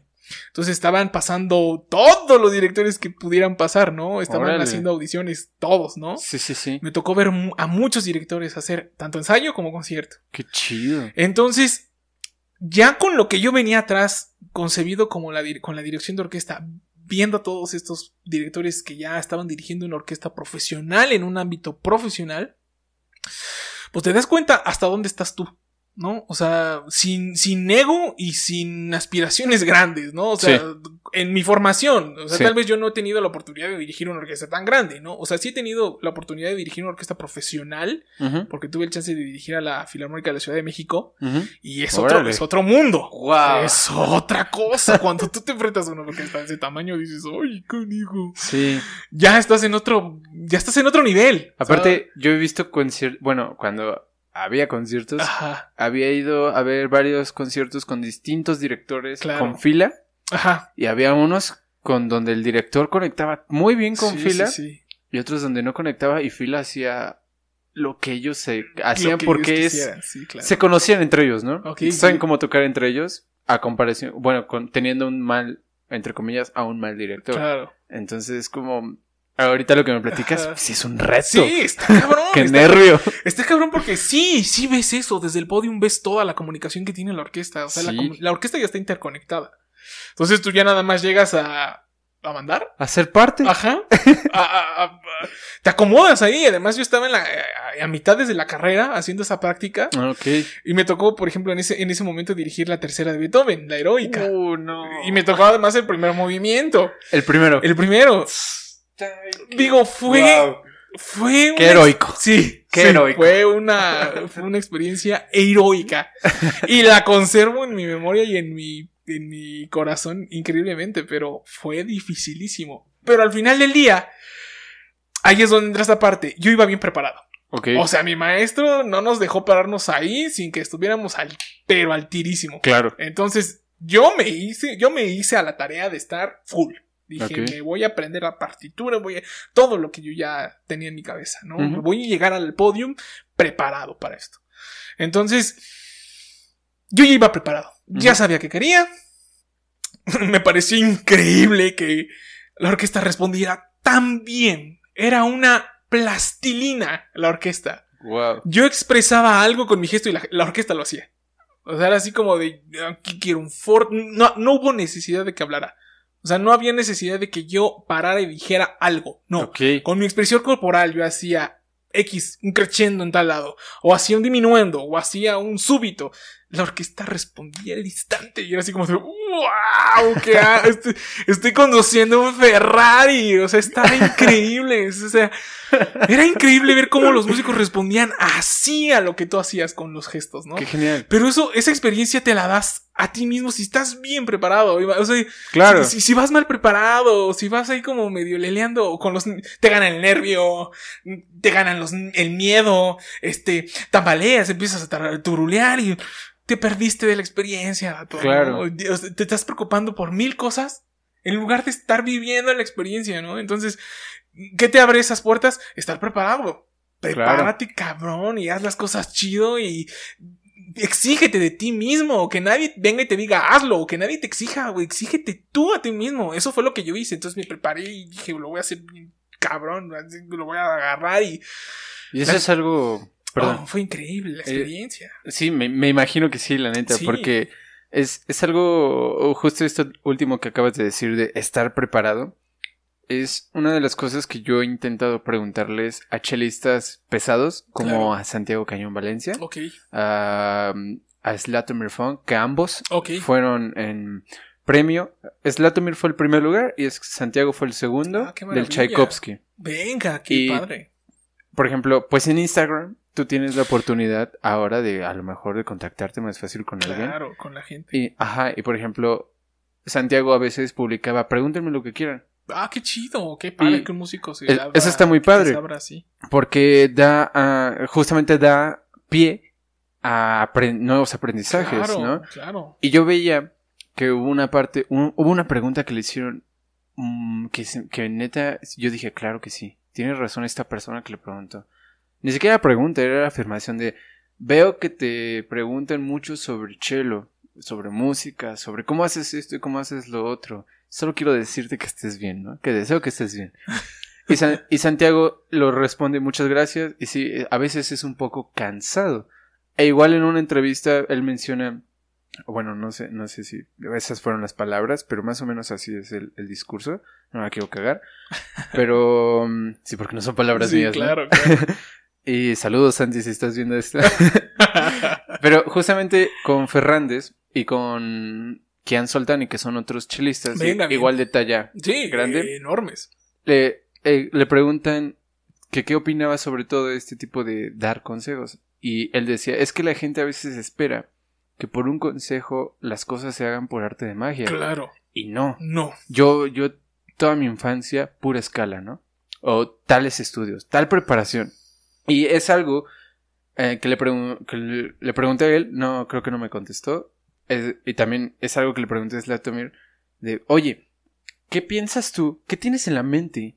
¿Qué ocurre en tu mente cuando estás en el escenario? Dejando a un lado los problemas técnicos, dejando a un lado la afinación, que también es un problema técnico, el pánico escénico, la preocupación, dejando todo esto a un lado, cuando estás ahí realmente metido en música, cuando ya tienes todo esto controlado, y que estás teniendo conciencia de qué está ocurriendo, claro.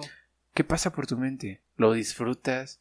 Em, eh, Santiago en, esa misma entrevista, él, dice, yo a veces salgo de los conciertos y no sé qué pasó. Venga, se perdió, se desconectó. Simplemente toco. Y, y, esa fue la respuesta de Kian, fue wow, ¿no? sí, ¿cómo haces eso? Sí, ¿cómo haces eso? igual yo, fue, órale, o sea, neta, no, ¿en qué piensa? Es muy expresivo musicalmente hablando. Yo a veces cuando, cuando dejo a un lado todo lo técnico, claro. que ya no me preocupo por ello, ni por el pánico escénico, y yo digo, ah, voy a disfrutar esto. ¿Cómo lo disfruto a través de la musicalidad? Ok.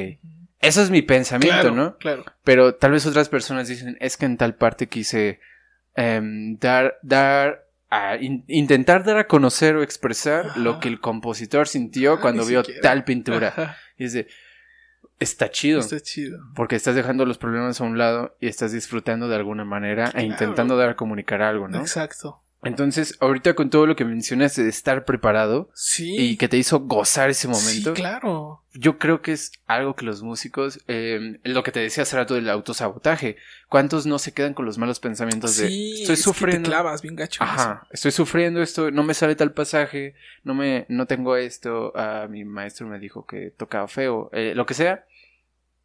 ¿Cómo quitarte, cómo empezar a quitarte esto? eh, para que puedas disfrutar lo que haces. Hay, hay un montón, hay, hay un montón de capas en lo que estás diciendo. Así, un montón de capas.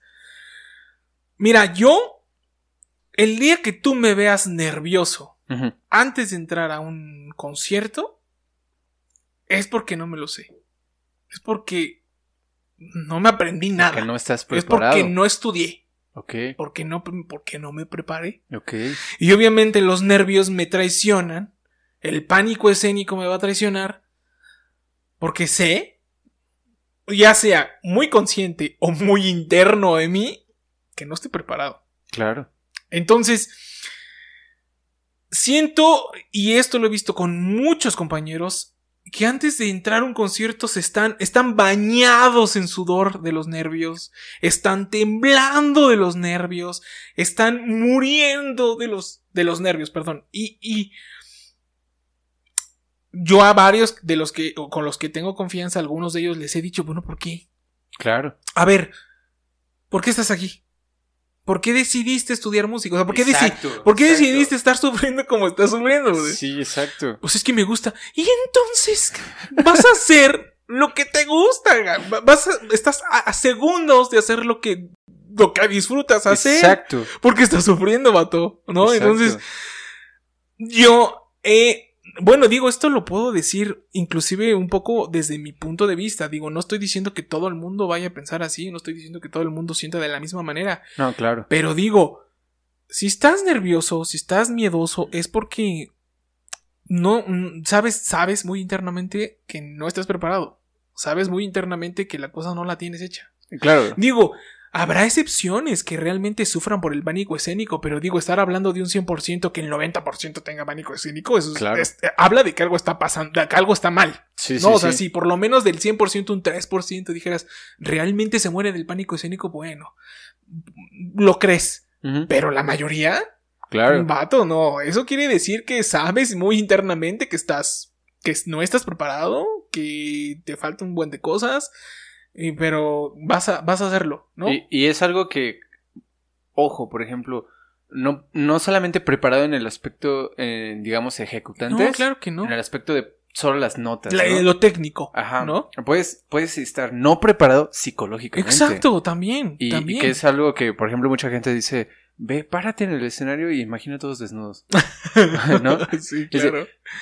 cierto, porque así si yo me imagino incluso desnudo aquí, nada me tiene. Sí, claro. Estoy y, eso es algo que el instrumento te da. Muchas veces el, nosotros tomamos al instrumento como una extensión sí. de nuestro cuerpo o de nuestra voz. En el caso de los cantantes, es totalmente la voz. Pero justamente este, esta extensión eh, y estar expuesto a un público ya te hace estar desnudo. Sí, claro, es lo que te decía hace rato, que eh, decías, yo solo con el chelo, o sea, es estar encuadrado con el público. Exacto. Eso fue lo que te dije. Y por, y por ende, con ese tipo de mentalidad o tal vez ese tipo de pensamiento, a lo mejor suena muy banal el hecho de decir, imagínate al público desnudo. Claro. Pero si te pones a pensar bien, todo lo que te puede producir positivamente, también negativamente, pero positivamente, es de, tal vez si me lo imagino desnudo se me quitan los nervios y ya no tengo este pánico escénico, ¿no? Ahí ya te estás preparando un poquito más psicológicamente. Claro. Pero sí es algo que creo... Mira, puedo ir un poco más allá en cuanto a este asunto de, de, lo que estamos hablando. Yo siento que, bueno, esta vez que hace rato que te dije, estás desnudo frente del... Yo no me refería, bueno, sí y no, pero me refería más a un aspecto no tan literal. No, que estás expuesto. Tú estás desnudo enfrente del público, listo, y ellos también están listos a esperar a recibir lo que tú les vayas a dar. Claro. Entonces, eh, estás en ceros. Cuando te paras enfrente del público justo antes de dar tu primera nota, estás en ceros. Tú decides quedar. Si te sientes miedoso, si te sientes temeroso, si te preocupas por muchas otras cosas en lugar de estar ahí, claro. se pierde el objetivo. Sí. Se pierde el objetivo. Y siento que ahí es donde entra un poco ya la respuesta de tu pregunta, porque si es muy escabrosa. Ser realmente conscientes de qué estás ofreciendo. De qué estás ofreciendo tú por medio del arte. Ok. Primero, hay- en esta frase que acabo de decir hay, hay un buen de paradigmas. Sí. Primero, tienes que tener consciente que es arte. Para ti, ¿qué es arte? ¿No? En segunda, ¿qué hace el arte por ti? Y en, tercera, tú como artista, ¿qué le das al público? Y en cuarta, ¿cómo estás preparado para eso? Claro. Entonces, lo que te, lo que te decía hace rato de, de la formación del director, cómo me preparaba yo para una obra. Cuando te dije, yo me paro al podium, me olvido de todo lo que sé. Yo, cuando me paro en el podium para el concierto, me olvido de armonía, de análisis, de contrapunto, de, del piano, de la interpretación. Me olvido de todo, porque ya todo lo hice. Lo que hago ahí es dejarme sentir. Porque eso que le estoy aportando de regreso al arte, que es lo que el arte hace por mí, lo proyecto hacia el público. Y el público lo siente. Y el público lo vive. Y el público se, Lo nota. se, se, se capta esa información. Sí, Claro. sí, sí, lo nota, capta toda esa información. Pero yo ya me dejo ir, me siento, o sea, me olvido de todo. Me olvido de todo, pero me refiero en cuanto a lo que sé. Sí, ya sí, nada sí. más me dejo sentir, dejo sentir mis emociones, porque al final eso es lo que disfruto. Claro, porque en teoría el conocimiento, o, el- o sea, el que estás dejando a un lado, Sí, claro. es ya lo tienes, digamos, por default. Ya está, sí, ya, ya está ahí. Todo se pactó, todo se dijo. Yo, yo ya hice una. Yo concreté todo el conocimiento de una obra, yo ya lo tengo en la cabeza. Lo ensayé con la orquesta y la orquesta ya sabe lo que quiero. Ya todo está, ya todo Claro. está en automático, ya nada más te dejas ir. Entonces, cuando entras al escenario con estos asuntos de es que tengo miedo. Bueno, este, me voy a imaginar a la gente desnuda para que no me miedo. Y empiezas a ver a todos. Te estás preocupando por un chingo de cosas Por muchas cosas. que no tiene nada que ver con lo que vas a hacer. Sí, claro. O, o a, a lo mejor alguien más se, se aviente a otra, otra técnica, ¿no? Más rara o más bizarra, o, pero al final del día vas a enfocar tú, tú, tú, te vas a enfocar tú, tu ser, tu mentalidad en otras cosas, vas a pensar en mil cosas Sí. antes que estar ahí disfrutando lo que se supone disfrutas hacer. Exacto. Por ejemplo, me sorprende mucho lo que dijiste de este chelista que dijo, güey, es que yo pongo off, me desconecto, sepa qué hago y cuando acaba el concierto regreso. Exacto. Wow, yo dije, wow, porque qué feo. O sea, Ok, entiendo. ajá, yo dije, wow, porque qué feo, porque es como de, güey, no disfrutaste nada de lo que pasó ahí adentro, acá. Claro. O sea, pusiste off, dejaste ir a tu mente. En algún, en algún momento él cumplió ese principio. Se dejó ir en cuanto al conocimiento, porque ya lo tenía. Claro. O sea, él ya sabía dónde poner el dedo, sabía dónde quería que sonara la nota, sabía cómo acomodar el arco, sabía cómo hacer la interpretación, sabía cómo enfocar, pero no lo hacía consciente. ok. Se- o sea, él ya tenía el automático puesto, pero en lugar de disfrutar el viaje, se, pierde. Claro, sí, sí, sí. Entonces sí. ya cuando acaba el concierto regresa y es como, de, ah, ya acabó, ah, qué bueno. ¿Sabes? De alguna manera está evadiendo Claro. lo que no tendría que evadir, vato. Se supone que lo amas. Disfrútalo, gózalo. Estoy muy en contra de la gente que dice. "Mm, Es que como músico, eh, ese meme que está surgiendo mucho así de no lo sientas, bro. No, no, ¿cómo? No, no lo. La La música- música, se siente. Se- no se estudia. No se estudia, se siente, bro. sí y no. O sea, sí estudiala, porque tienes que estudiarla, tienes que entenderla, tienes que prepararte a lo que veníamos diciendo. Eh, ¿no? esto, esto es justamente para alguien que quiere ser músico, ¿no? Sí, claro. Y para quien no también, ¿no? O sea, para quien está también en el en el en el, la butaca disfrutando también. O sea, también, ah, claro. tam- también vale, también Sí, vale. sí. O sea, si tú vas a un concierto así, sin saber nada, primero, qué chido. Qué Claro chido que hayas tenido el valor de decir, voy. Y en segunda, qué padre. No porque vas a, te vas a dar un gozazazo, te- te va- vas a salir enamorado. Muy poca es la gente que yo he conocido que no sabe de música y que va a un concierto por primera vez y dice, aguacala, no me gustó. Claro. Muy poca gente. Entonces, a, a mí me ha tocado gente que sale triste o frustrada. fíjate. Por la, porque la obra fue justamente Fu- una obra pesada, tal vez. Claro. Y, me, y tal vez, no sé, tal vez ah, así hablaba Zaratustra. Eso está hermoso. y salen y dicen, "Mm, es que me dolió. Eso está hermoso porque de alguna manera te das cuenta que la persona, aunque no conociera, estaba abierta a recibir todo lo que le dieran. Totalmente. Y entonces ahí es donde entra la parte de nosotros. Si tú eres un canijo que está preocupado, que es que me da miedo, es que no puedo, es que me voy a equivocar, es que... ¿Eso va a recibir tu público? Claro que sí. Eso, Sí, va- sí, sí. va- tú- eso le estás dando. Eso va, al final del día esto se resume en que lo que tú sientes ahí, eso es lo que ellos van a recibir de ti. Totalmente. Y entonces van a decir, ¿qué prefieres que digan? Ah, como que no me gustó, como que estuvo medio raro, es como que vi medio raro al vato que estaba moviéndose como loco. A que te digan, puta, estuve bien triste, güey, porque la obra. Ahí es donde te das cuenta que los artistas lograron su objetivo. Está lograron implantarle esas emociones al público. Al público. Sí, y sí, el sí. público está dispuesto, siempre el público está dispuesto a recibir todo lo que le des. Entonces, el público va- recibe eso y dice, ah, no más, es que sí me puso a pensar, es que sí me puse muy sentimental porque la obra estuvo así. Ya cuando alguien te dice, cuando el público que aunque no conozca te empieza a decir algo descriptivo de lo que sintió, es porque tú como artista cumpliste tu Claro. No, y aparte, yo siempre valoro más ese tipo de respuestas. Claro. Incluso las negativas. Porque para mí son mejor que escuchar. ¿Qué tal te pareció? Bien. Ah, bien. Eh, ¿Nada más? Bueno, y, Uh, ajá, fueron 40 minutos de una sinfonía. y dices, ¿Y solo bien? ¿bien? ¿No, ¿No te dolió cuando en el segundo movimiento hicieron tal cosa? Me dormí. No, güey, me dormí. Sí, me dormí. no, güey, no me dolió.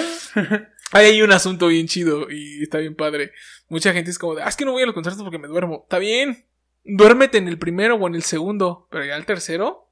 Sí. A ver, reacciona tu, haz que tu mente reaccione y trata de no dormirte cinco Sí, minutos. exacto. ¿No? Entonces, mm, a ver, mantén tus ojos abiertos y estate así, disfrútalo, porque la gente se duerme en los adallos. O sea, Sí, se duerme en los segundos movimientos. Y, y los entiendo, porque a mí también me pasó. Yo Sí. también estuve en un concierto, de, de- en una sala de conciertos disfrutando de un concierto, y el segundo movimiento me duerme. O me dormía.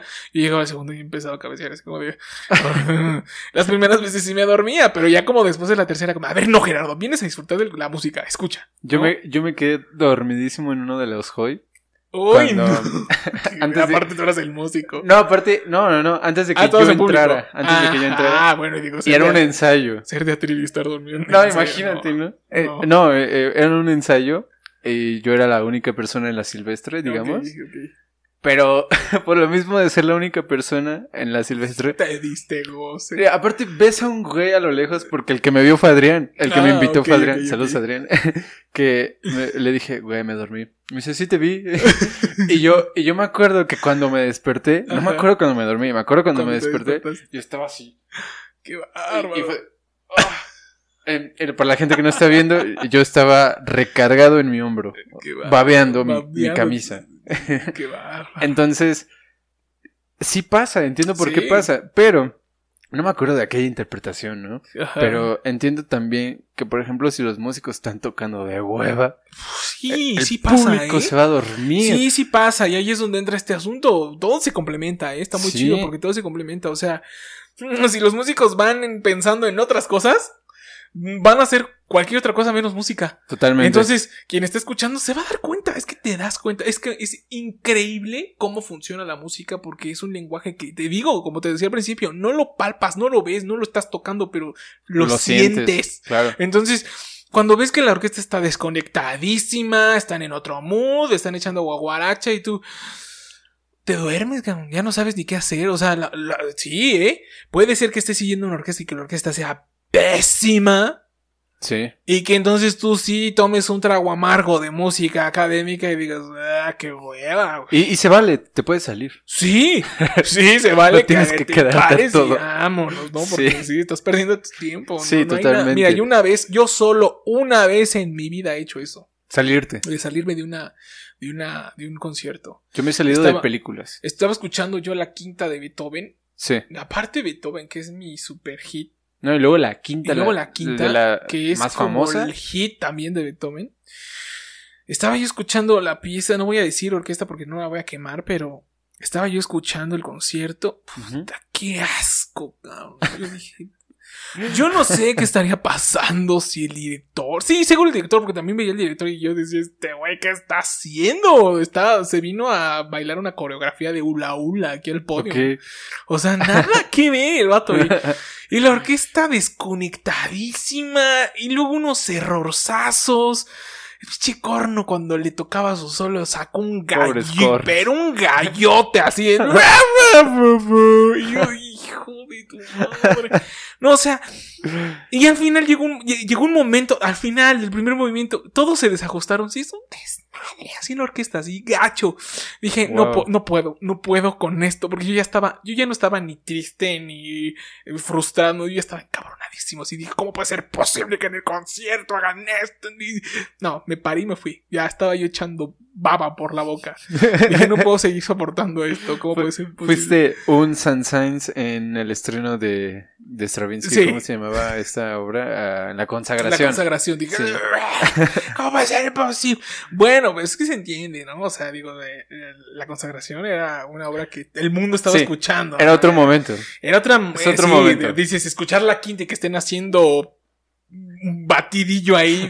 No. No, y luego la quinta que tiene un motivo tan característico. Sí, pues es que es el hit, es el. eh, apenas hice un comercial con la quinta de Beethoven y, to- y todo el mundo me mandó mensajes. Ton, ton, ton, ton, leche con pan. Y yo, Sí. por eso, pues esa rola, porque todo el mundo la ubica por eso, ¿no? Y Claro. cliquea, ¿no? Pero es el hit, todo, como el meme. Ton, ton, ton, ton, ya, ya, ya venimos a escuchar el ta, no Sí, demás no importa. Claro, lo demás ¿no? es relleno. sí, Sí. ya, güey. ¿Y cómo te atreves a hacer esto con esta rola que todo el mundo viene a escuchar, no? Y no, y, y sí, sí es algo que sí sucede muy seguido. Muy seguido. Mm. Yo, yo te quería preguntar, cambiando un poquito, no tanto de tema, Ah, está bien. pero um, quería preguntarte. Ahorita mencionabas justamente lo del meme, de, Claro. de hay que sentir.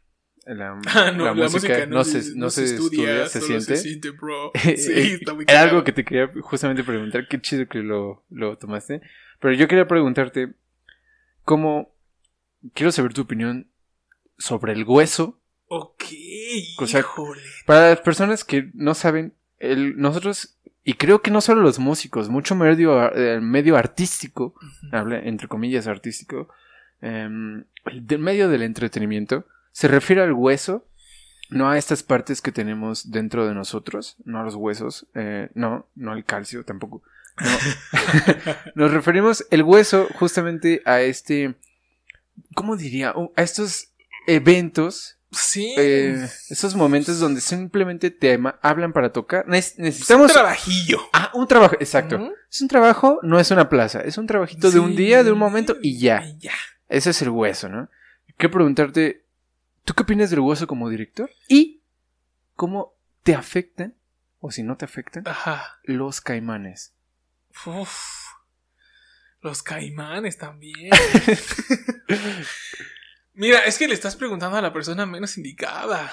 Porque yo odio el hueso, gacho. No, está bien, eh, está bien. Ay, mira, Mira. Ajá. que es una persona que también está en contra del hueso. Claro. Y nosotros, bueno, tuvi- con él trabajamos un buen rato en, Claro. en un proyecto. Y varios amigos le decíamos, güey, tienes que entrarle al hueso. Al hueso. Sí. Huesea. Huesea, Yo también estuve en varios proyectos. También tu- estuve en varios. Hice hueso también. No, claro. hecho Hueso, o sea, estar en la misa y ahí, este, la, la rolita o estar en. A mí Una vez me tocó ir a una boda. Eh, exacto, tocar en una una boda. Fue una verdadera odisea esa madre, pero Está cabrón. pagaron bien. Pero, Claro. pero, pero, este.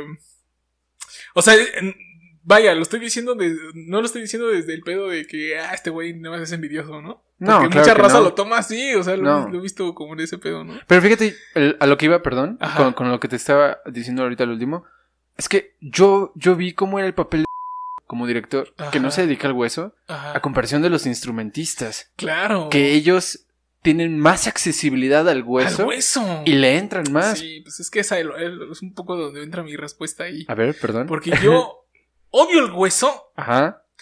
porque formativamente te destruye. ok. O sea, eso sí es ley. O sea, que te...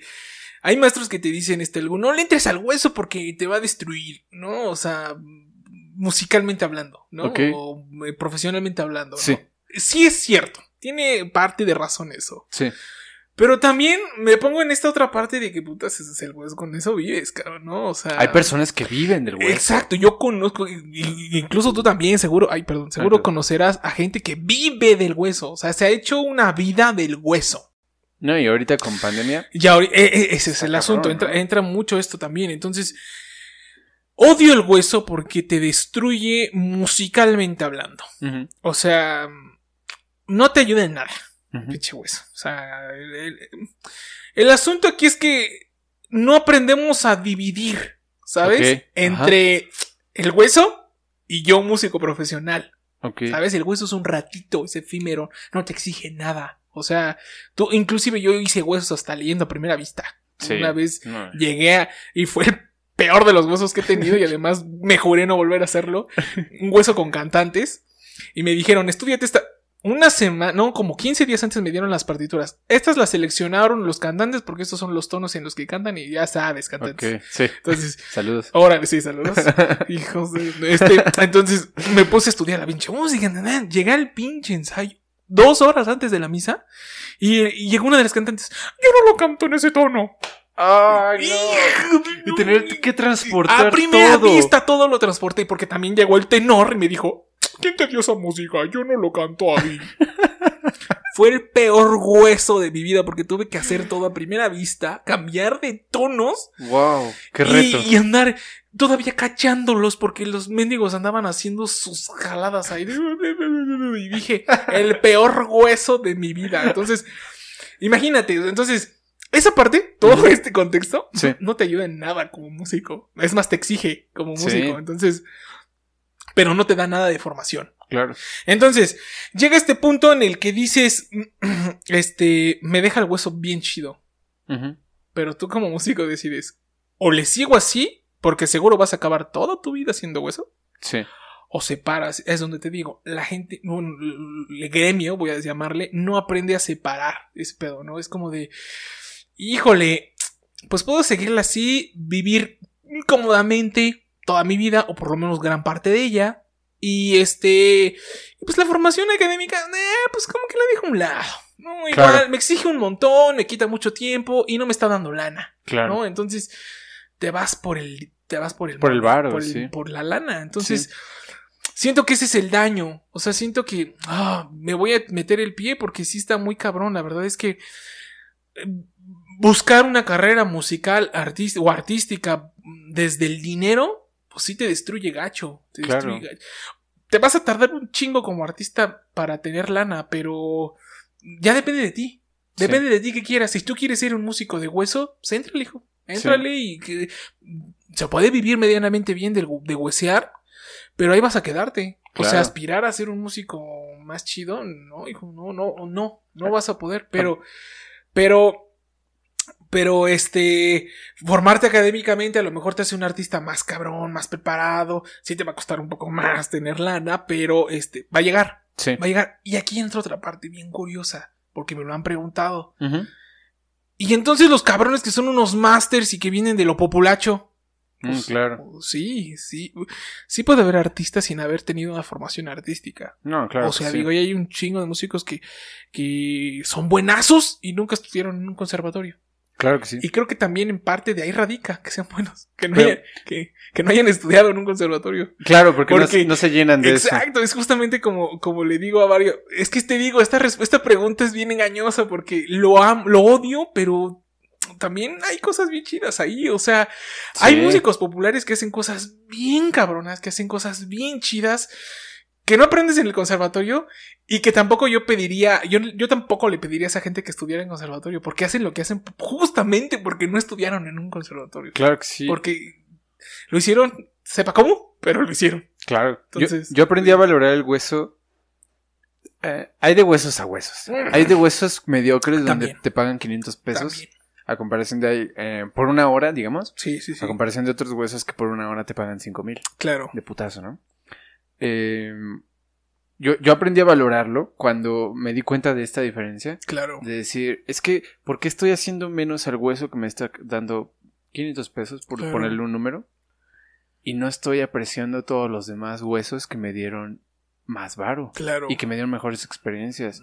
Eh, estoy desacreditando por uno a, A a todos los los- otros siete, por sí, ejemplo, claro. ¿no?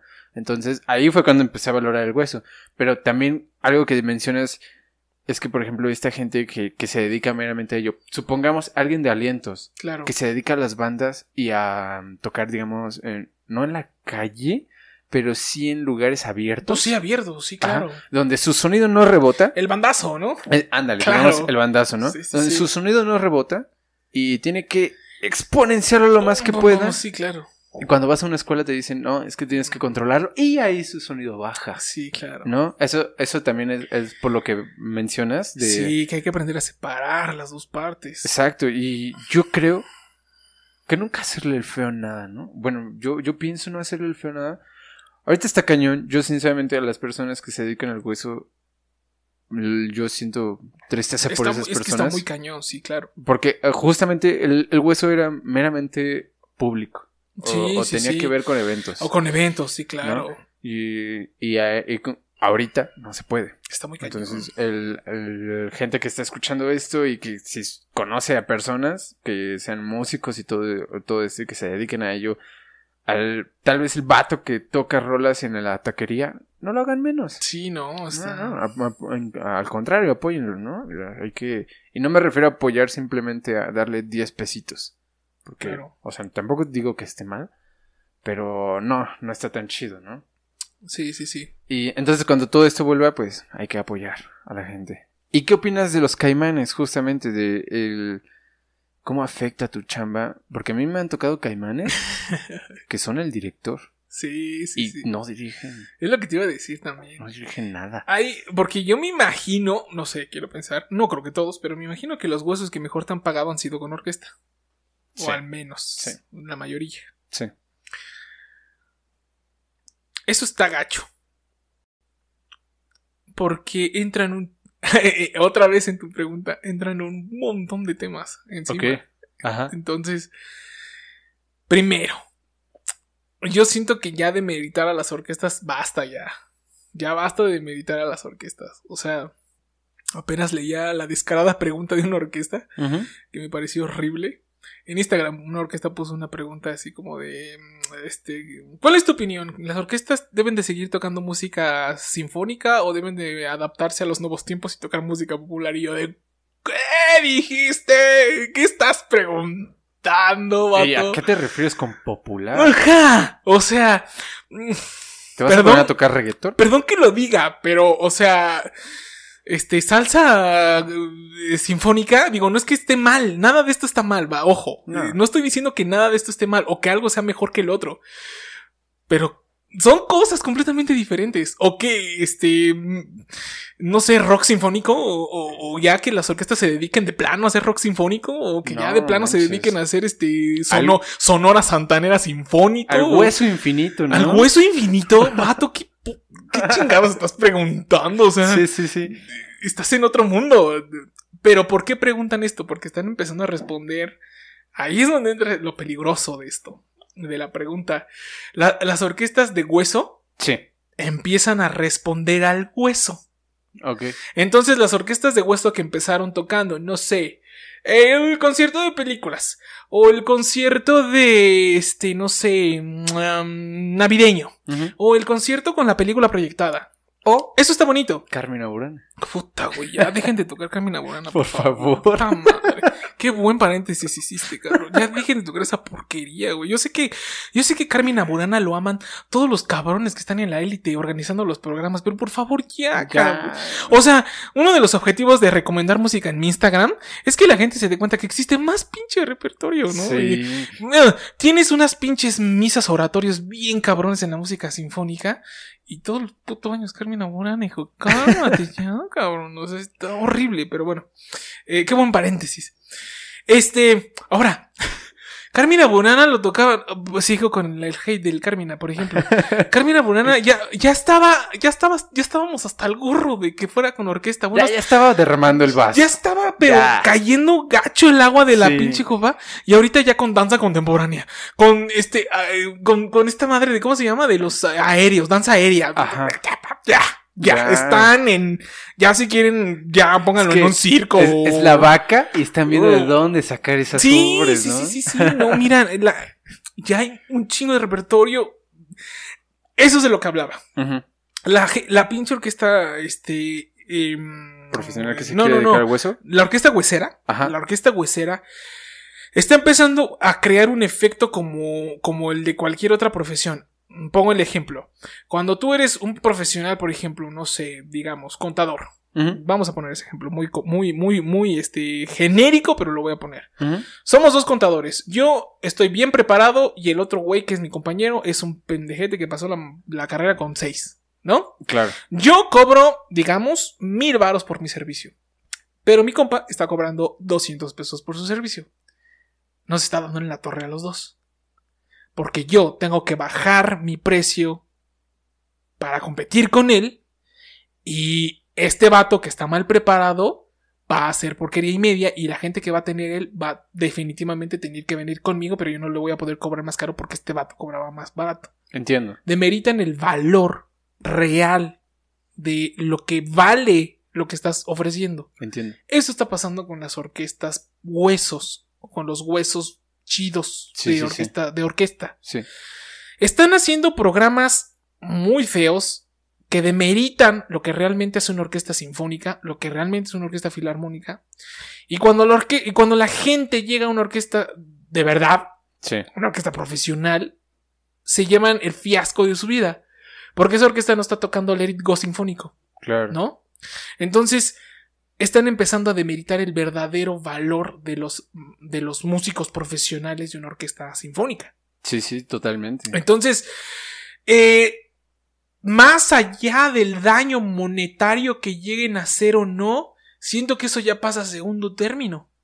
Siento que están demeritando el trabajo tanto artístico como cultural de lo que es la música académica en general. Claro que sí. Entonces ya empiezas a saturar a la raza con eh, cumbia sinfónica, este Selena sinfónico, este rock sinfónico, eh, películas y, y, proyección y, y, este orquesta en vivo.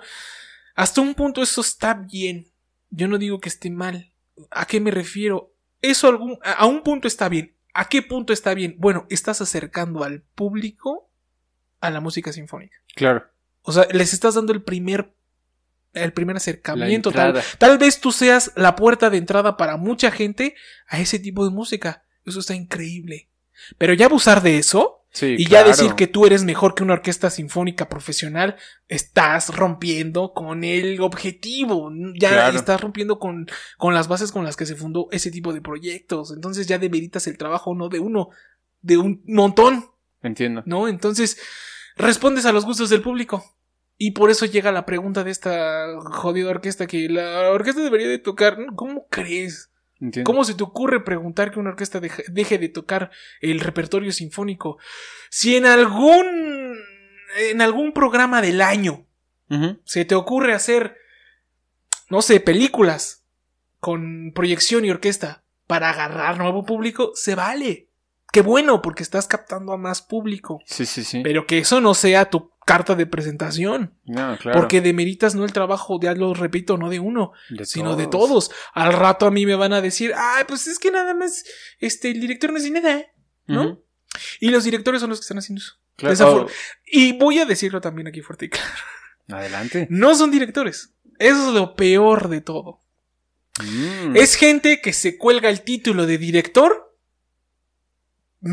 medianamente, y si no es que hasta ni siquiera entienden realmente lo que es la profesión de la dirección de orquesta. Y para lo que sí son buenos es para caimanear. Claro. Eso, haz- mis respetos, la neta. Sí. He conocido a gente que la neta yo digo, puta madre, ¿cómo le haces, hijo de la chingada? ¿Cómo ¿Cómo, sacas varo? ¿cómo le haces para este pedo, cabrón? sí. Mis respetos para el caimananazazo que son. Pero de directores, de tener una concepción realmente artística, puta, güey, no. Ni de chiste. No, aparte, dedicarse, digamos, como intérprete, como ejecutante, eh, dedicarse al hueso eh, mediante un caimán. Y me refiero al hueso, como lo que acabas Sí, de decir, claro. de películas. Sí, claro. Dedicarse a todo ese tipo de actividades juntas, porque si se encuentran Sí, juntas, Sí, sí, sí, claro. termina, como dices, jodiendo o el trabajo de todos. Sí, de todos. de Porque todos. no falta el que te diga, oye, ¿no te puedes tocar mejor la de Star Wars? Exacto. Dice, "Eh, no la traigo, Sí. ni me la sé.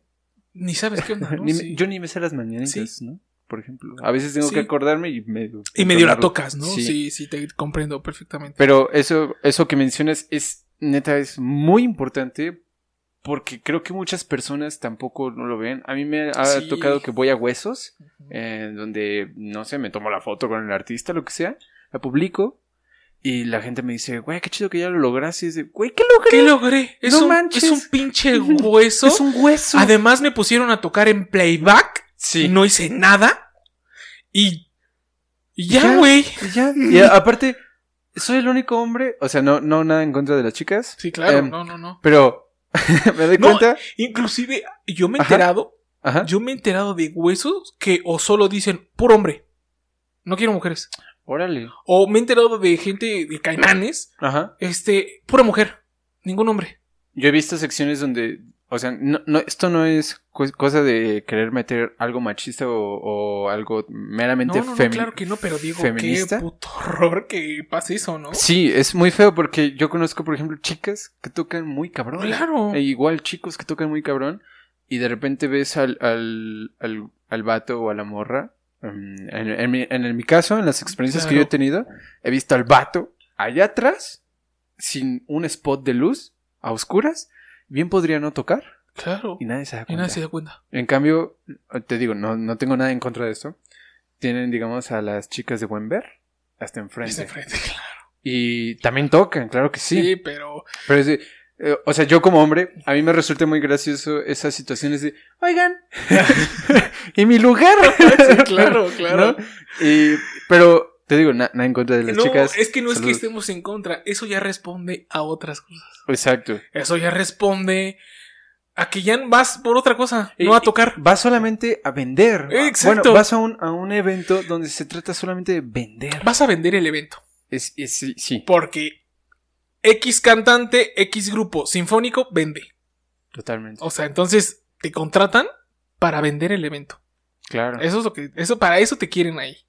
Entonces, vendes imagen. No les importa quién toca bien, quién toca mal, quién lo hace bien, quién lo hace. No. La, la- Claro. la más guapa enfrente, los más guapos enfrente. Además, los que se vean güeritos. Eh, sí, también. Y ya los demás de relleno, pues que les, les quitas la luz, este, como que acá hacen magia y acomodan todo, producción y ya, ahí Y- está mi orquesta. Y ojo, un ejemplo que bien pueden ver, no solamente de nuestra habla, es Whiplash. Claro. Ah, Ahí hay un chiste en medio de la película donde le dicen a ver si tú estás hasta enfrente por ser bonita o no.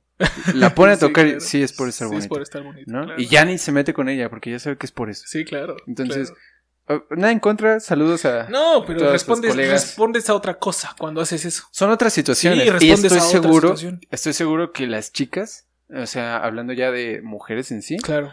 en el ámbito musical estoy segurísimo que también las ven muy duras. Sí, claro. Como, Sí, no, imagínate, si nosotros Sí, desafortunadamente te- te- seguimos luchando con esa realidad tan horrible y desafortunada en la que todavía el hombre tiene cierto privilegio, es horrible. está cabrón. Imagínate lo Sí. que todo lo que tendrían que to- todo lo que tienen que pasar Sí, la- sí, sí. las compañeras músicas, ¿no? Sí, y todo es- lo que ellas hacen. Y es Entonces, un horror. y a mí me ha tocado ver a chicas súper talentosas, Ujú. súper talentosas. Y pues que ahí van, y van con uno. Cuando deberían de estar muchísimo más adelante. Totalmente. Mucho más adelante. Entonces, se suman un buen de cosas. Se suman un montón de situaciones desagradables, de situaciones que no deberían de pasar, que no deberían de estar sucediendo. Y todo esto es por culpa del mentado hueso. sí, totalmente. Entonces, eh, llegamos a esa curvota de que, eh, güey, está mal, está bien, lo amo, odio. Es necesario para mucha gente porque mucha gente vive de eso. Pero, queda en ti. claro. Si tú quieres seguir viviendo de eso, pues adelante, sí. Claro. Además te puedes volver un master, un master, master del hueso y puedes cosechar años de carrera en el hueso. Claro. O puedes decir, "Eh, güey, pues yo no quise estar aquí por esto. Entonces decir, ok, lo hago por probar y ya después, bye, Exacto. ¿no? Sí. Sí, Porque yo hice eso. Yo viví del hueso como pianista, tocando en lugares nice y haciendo huesos chidos. Y también en el trombón, cuando toqué el trombón en la orquesta, Uf, pues, y luego el trombón. me aventé. me- Saborzazo. no, me aventé a Sky. Yo, yo no quise hacer otra cosa más que. Sky. me aventé a un grupo de Sky. No, pero el ska aquí pega. Yeah, man, pero Ska pesadísimo. Ok. Y también viví el hueso populacho, porque era música popular, pues era música, era Sky reggae, entonces No manches. Hombre. chido. El Estuvo mero muy- sabor. estuvo súper chida esa experiencia y viví desde ese punto de vista la experiencia del hueso, pero si yo hubiera querido, dejo Te hubieras quedado. ahí. Sí, dejo mi, mus- mi, mi formación académica, que aparte cuando yo estaba en el grupo de ska, este, yo estaba estudiando apenas, estaba terminando mi carrera medio superior en piano. O sea, lo hubiera dejado y yo hubiera dicho, me dedico a esto, Claro. ¿no? Me dedico a esto y este, aparte con el grupo con el que estaba había grabado disco y toda la cosa. Entonces, la aventamos para, adelante y ahí me quedo. De ahí sale. Sí, ahí Claro. me quedo de ahí. Pero yo no quería eso. No, O sea, claro. Entonces ahí es donde entra la, la decisión de cada uno de qué tanto te enamoras, qué tanto te clavas con el hueso o no. Pero algo que sí debes de tener consciente es que el hueso no es formación No. profesional. Es una experiencia más. Es una experiencia, pero formación profesional para ser un músico profesional. No, claro. Perdón, pero pues, no. Son puros pues, quesos. no, sí, güey. Son puros quesos. Sí, Tocando ahí. sí, son puros quesos. sí, o sea, es- y más para ti, por ejemplo, que tocas chelo. No. Puta, un hueso para ti debe ser aburridísimo. Sí, ¿no? Porque Imagínate, y aparte te piden el canon de Patchwell. Lo toco más rápido. Para poner en friega los yo violines. siempre, yo siempre decía que no, me, me decían el canon eh, no lo tengo. No, ma, qué hueva. Yo no puedo decir eso. ¿No? No, porque es de. eh, ¿Eres chelista? ¿Cómo que no lo? Ah, no, yo sí. Ah. Me decían, oye, ¿puedes tocar el canon? Sí. Ah, es porque nada más te llegan a decir así. Sí. ¿Puedes tocar el canon? ¿Cuál canon? No lo tengo. No, es que no traje la partitura. Ah, es que no. Sí. Y tocábamos otra cosa que preparábamos para suplir al canon. Porque, oye, qué hueva tocar lo mismo. Aparte, no lo tocas completo, nada más tocas como la mitad. Sí. Entonces, sí, porque sí. hasta donde el violinista se sepa. Entonces, Sí. ya, ahí. Te, te digo, yo a veces lo toco más rápido para que los violines me digan, mejor no, güey. Ah. De hecho, un- en un Bien. hueso en una boda, con, ese. con el, el balón, ¿no? Sí, bien bajado el balón. Con, el, con, con Vite, un amigo, Ajá. le mandamos saludo al Vite, él, él es violinista, ¿no? Recuerdo que estábamos en una boda y, y creo que nos iban a grabar así, a cámara solamente. Ah, ok, bien. O, o sea, mediante va pasando Sí, la sí, o pareja sea, y ahí de fondo, ¿no? Vas a estar tú ahí. Yo me acuerdo que también llegué a leer a primera vista y fue de- y había cosas que no alcanzaba a leer porque la partitura no se veía chido. Ah, ok. Y le decía, Vite, ¿podemos repetir? Y me dice, sí, güey. Y ya repetíamos, ¿no? Y de repente, ya acabamos. ¿No estábamos ensayando? No, ya acabamos. Eso me pasó una vez. Sí, es cierto, eso y, me pasó. y yo repitiendo las cosas, valiéndome madre. Yo también, yo también. Una Perdón vez- a los de esa boda, pero Una vez me pasó eso. Una vez me pasó eso en una misa, sí es cierto. es Yo llegué, porque a mí me habían invitado, no era amigo eso. A mí me habían invitado. Llegué como de a bomberazo. Y este, así que fue de Mm, llamado rápido. Sí, sí, sí. Y me traes esa rola así, va, llegamos. Y me dijeron a tal hora, ya llegué. Me instalé. ¿Vamos a dar un pasón? Sí, sí, sí, sí, vamos a dar un pasón. Y ya, órale. Y empezamos a dar el pasón. Mi mayor. Tun, ajá. Tócalo así, no, tócalo así, tócalo así. Un güey había un- de guitarra tenía al lado de mí. No, Mm. no, no, tócalo así, tócalo así, tócalo así, tócalo así. Ah, sí, sí, sí. Ya. ¿Cuándo empezamos? ¿A qué horas empezamos? Ya es muy tarde, ¿no? No, ya acabamos. ¿Y tú qué? ¿Por qué estabas- pasa. ¿Cómo? ¿Por qué me estabas diciendo que lo tocara así? Ah, no me oye, güey. Sí, avísenme. Ay, yo- avísenme. Yo estaba bien presionado y, y. ¿Qué onda? ¿Por qué no me dicen que ya hemos empezado? No, ya acabamos. No, y aparte, bueno, el- como, como dijiste, el hueso no es algo que te forma. Y creo que es algo no. que muchas veces se toma hasta a veces no en, no en serio. Sí, no, claro que no. Entonces, justamente esta no tomada en serio de algo que no es serio Exacto. es lo vuelve peor. Porque, no, imagínate, no falta el vato, la morra que te esté grabando Ajá. y que te suba y tú estás ahí pendejeando y de repente ya acabamos. Esa persona me estaba grabando. Me estaba transmitiendo en En vivo. vivo. Y resulta que es un político, ¿no? Supongamos, Sí, ¿no? claro. Porque puede pasar. Sí, puede pasar. Y es de, ya me quemé. Sí, ya. sí o sí, ya me quemé. No se lo muestra a nadie, por favor. Sí, sí. Oiga, el video que hace rato grabó, ¿podemos hacer otro? ¿Puedo poner borrosa mi cara? Por favor, por favor. En mis manos también no las ponga. Sí, no, o sea, es que está, es ese juego, ¿sabes? Sabes que vas al hueso, pero sabes que lo que estás haciendo ahí no es serio. Totalmente. O sea, es lo que te decía, el hueso no te da, no aprendes del hueso. A lo mejor aprendes Otras cosas. otras cosas del, del mismo hueso. sí, o sea, exacto. Cosas del, Del hueso. hueso. O sea, aprendes a cómo manejarte en el hueso. ¿no? Sí. Y a qué hacer y qué no hacer. Sí.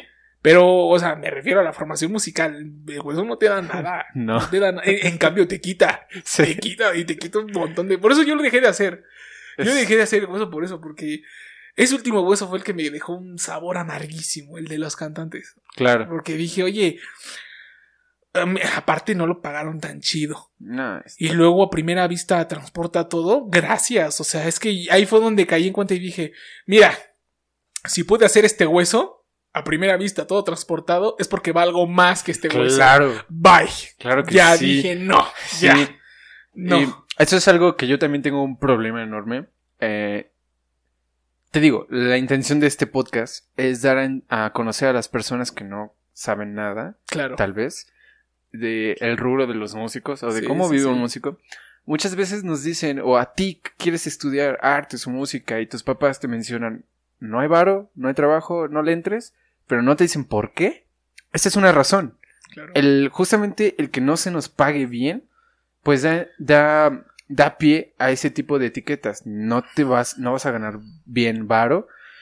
Y por ende, a mí me surge la pregunta, entonces, ¿quién es el que no tiene dinero? ¿El músico o la persona que lo está contratando? Exacto. ¿No? Exacto. Y, y también depende también qué niveles. Ahí entra una cosa bien chida. Bueno, si me permites. No, ahí, sí. ahí entra una cosa bien chida. Y creo que eso es algo que está faltando ya en, lo, en las escuelas de música y en los conservatorios.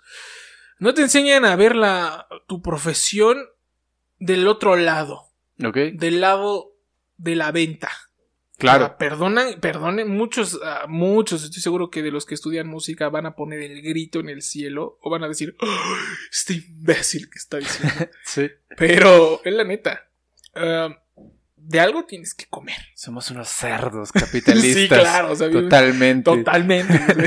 sí, o sea, vives en una pinchera capitalista, tienes que hacerte un cerdo capitalista. Claro que sí. Entonces, eh, de alguna manera entra también eh, lo que de lo que dices, o sea, es, ok, sí, tú dices, eh, mm, ese es un motivo por el cual te dicen que te vas a morir de hambre, ¿no? Pero Claro. también ahorita en las escuelas estás tan clavado en una formación súper artística que se olvidan de enseñarte qué hacer cuando sales.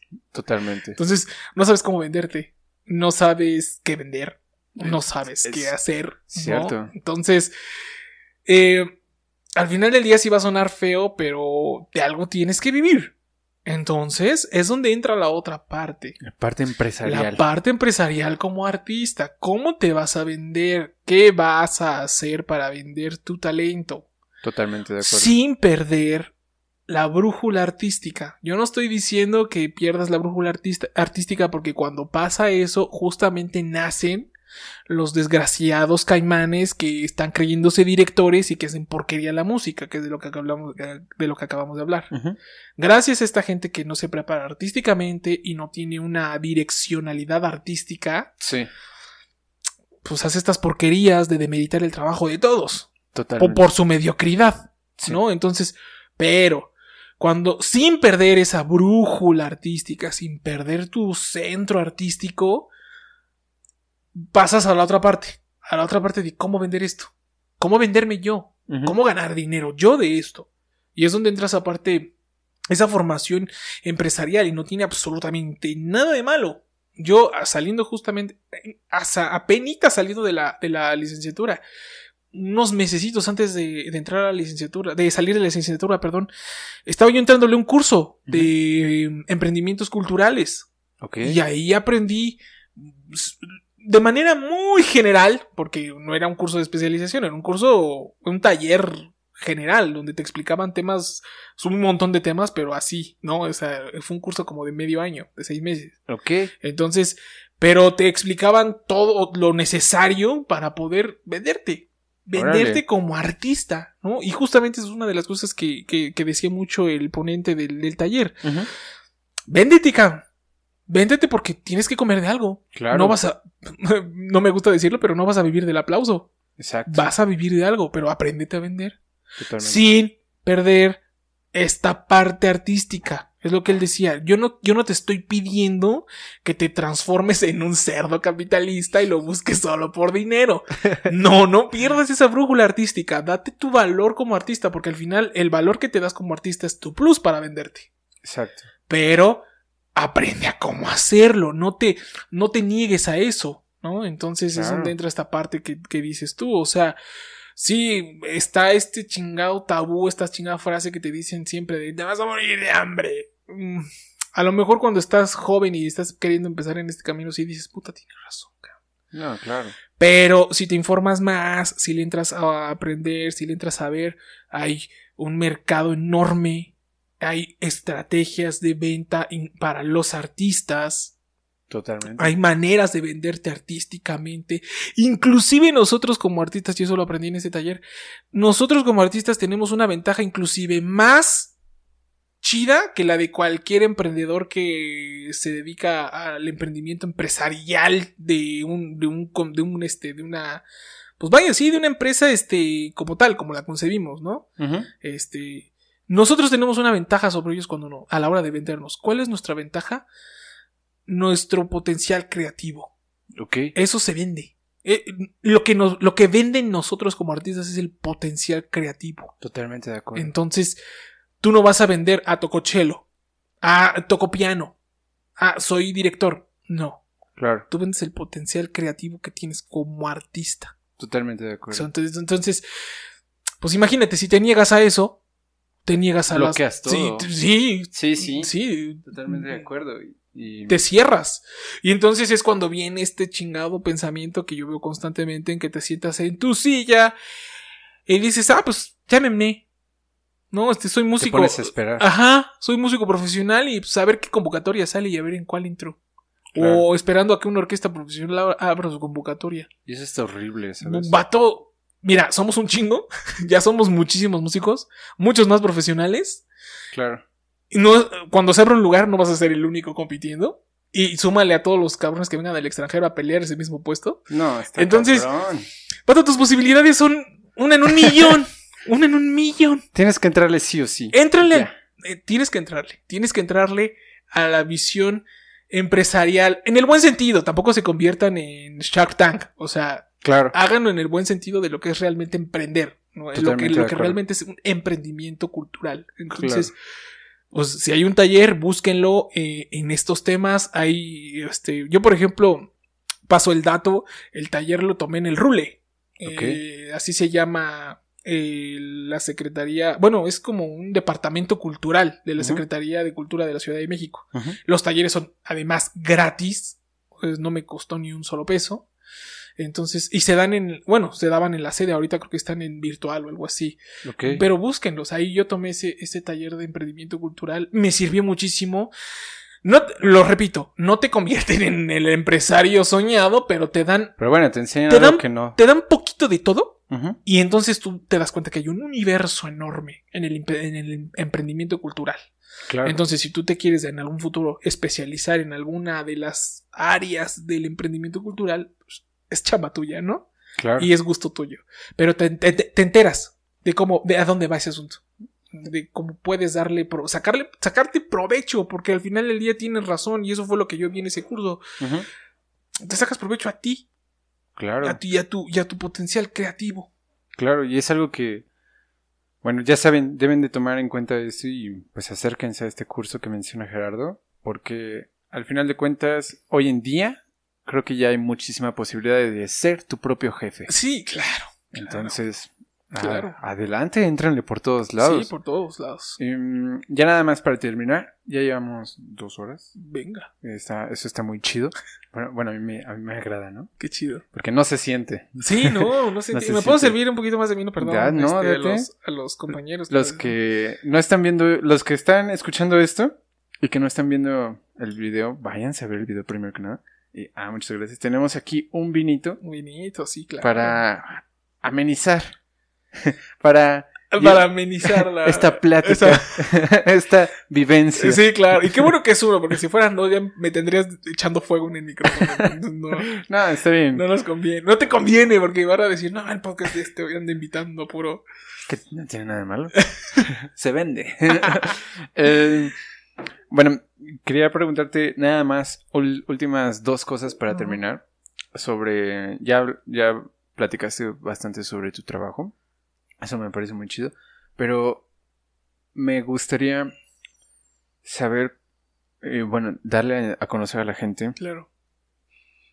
¿Cómo es ah, tu proceso? Mm, yo sé que lo tienes en videos eh, y que lo comentaste un poquito hace rato. Claro.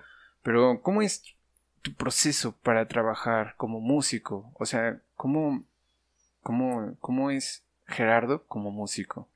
¡Wow! ¡Qué buena pregunta! Venga. pues, salud. No, hombre. salud, por esa pregunta, qué bárbaro. Salud a todos los que estén viendo esto. Salud, salud. No, sí, sáquense algo cuando vean los podcasts de, de Ayrton, están para eso. Sí, avíntense ahí. Un vinito, un café o lo que sea. Lo que quieran. mm, qué buena pregunta. Híjole, soy un desgraciado conmigo mismo. Ok. Eh, pero hay un motivo por el cual soy desgraciado conmigo mismo. Digo, hablando en este sentido del director, ¿no? Porque, como bueno, digo, como ya han escuchado, si han llegado hasta acá, muchas gracias, por cierto. Gracias por escuchar. este. Es por su tiempo. Eh, pues he pasado, yo pasé por un montón de etapas, ¿no? O sea, fui pianista. Eh, Después me fui al trombón y estuve en el trombón como, como instrumentista en una orquesta y después también, bueno, también estuve como en, un, en una banda, en un grupo, eh, como pianista, eh, después mi formación ya profesional como pianista y tuve varios recitales y ya después me pasé la dirección y bueno, o sea, he pasado por un montón de lugares, ¿no? Entonces, todos esos lugares me, me formaron queriendo o no una visión de qué músico quería ser yo. Ok. Entonces, eh, el hecho de decirte que soy un desgraciado conmigo mismo es porque de todas mis vivencias resumí que no quería ser un músico mediocre. Ok. Entonces. Nada medias. Sí. Yo me topé con muchísima gente repito, hablando en mi medio, perdón, hablando en mi medio de la dirección de orquesta, me topé con mucha gente que yo veía como inalcanzable.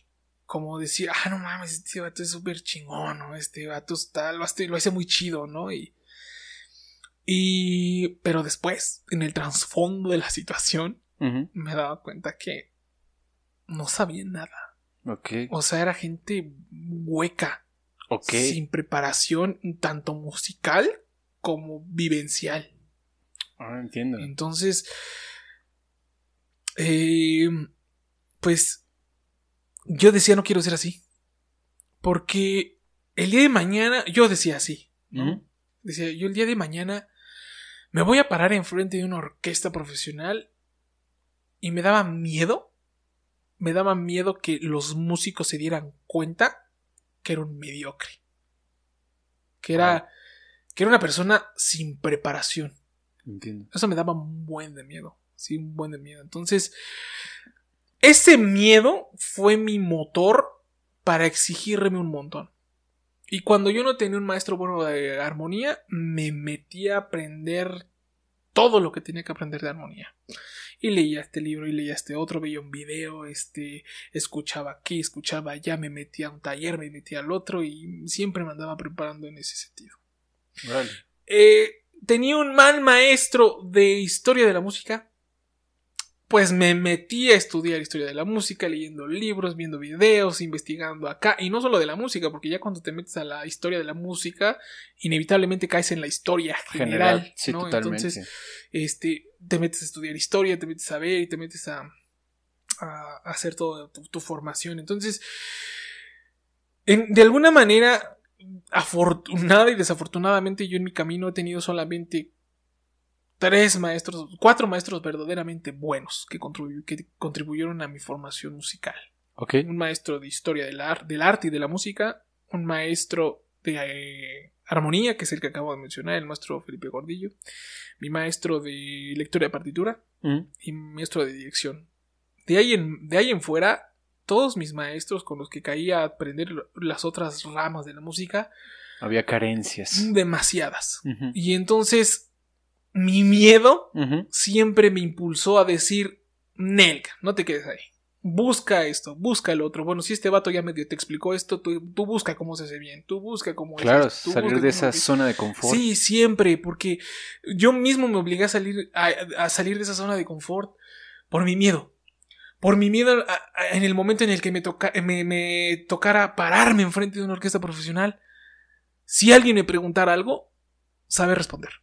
Qué chingón. Saber responder y, y- y que ellos supieran que el güey que está ahí sabe lo que está haciendo Entiendo. sabe lo que quiere y ha tenido una formación, ¿sabes? Sí. Entonces, e- ese asunto de, de mi miedo me ha hecho que yo mismo, conmigo mismo, sea muy severo y esté estudiando todo el tiempo, esté preparándome todo el tiempo, esté investigando más cosas y esté aprendiendo más de lo que llegué a tope. Entiendo. ¿no? Entonces, eh, yo como músico, mi preparación, pues está bien cañona. O sea, si es, si veo una carencia en algún lado, atiborrarle información y descarto, esto sirve, esto no sirve, esto funciona, esto no funciona, lo, lo- lo pongo en la teoría, después lo pongo en la práctica y voy probando, voy haciendo. Entonces, sí, sí me exijo demasiado.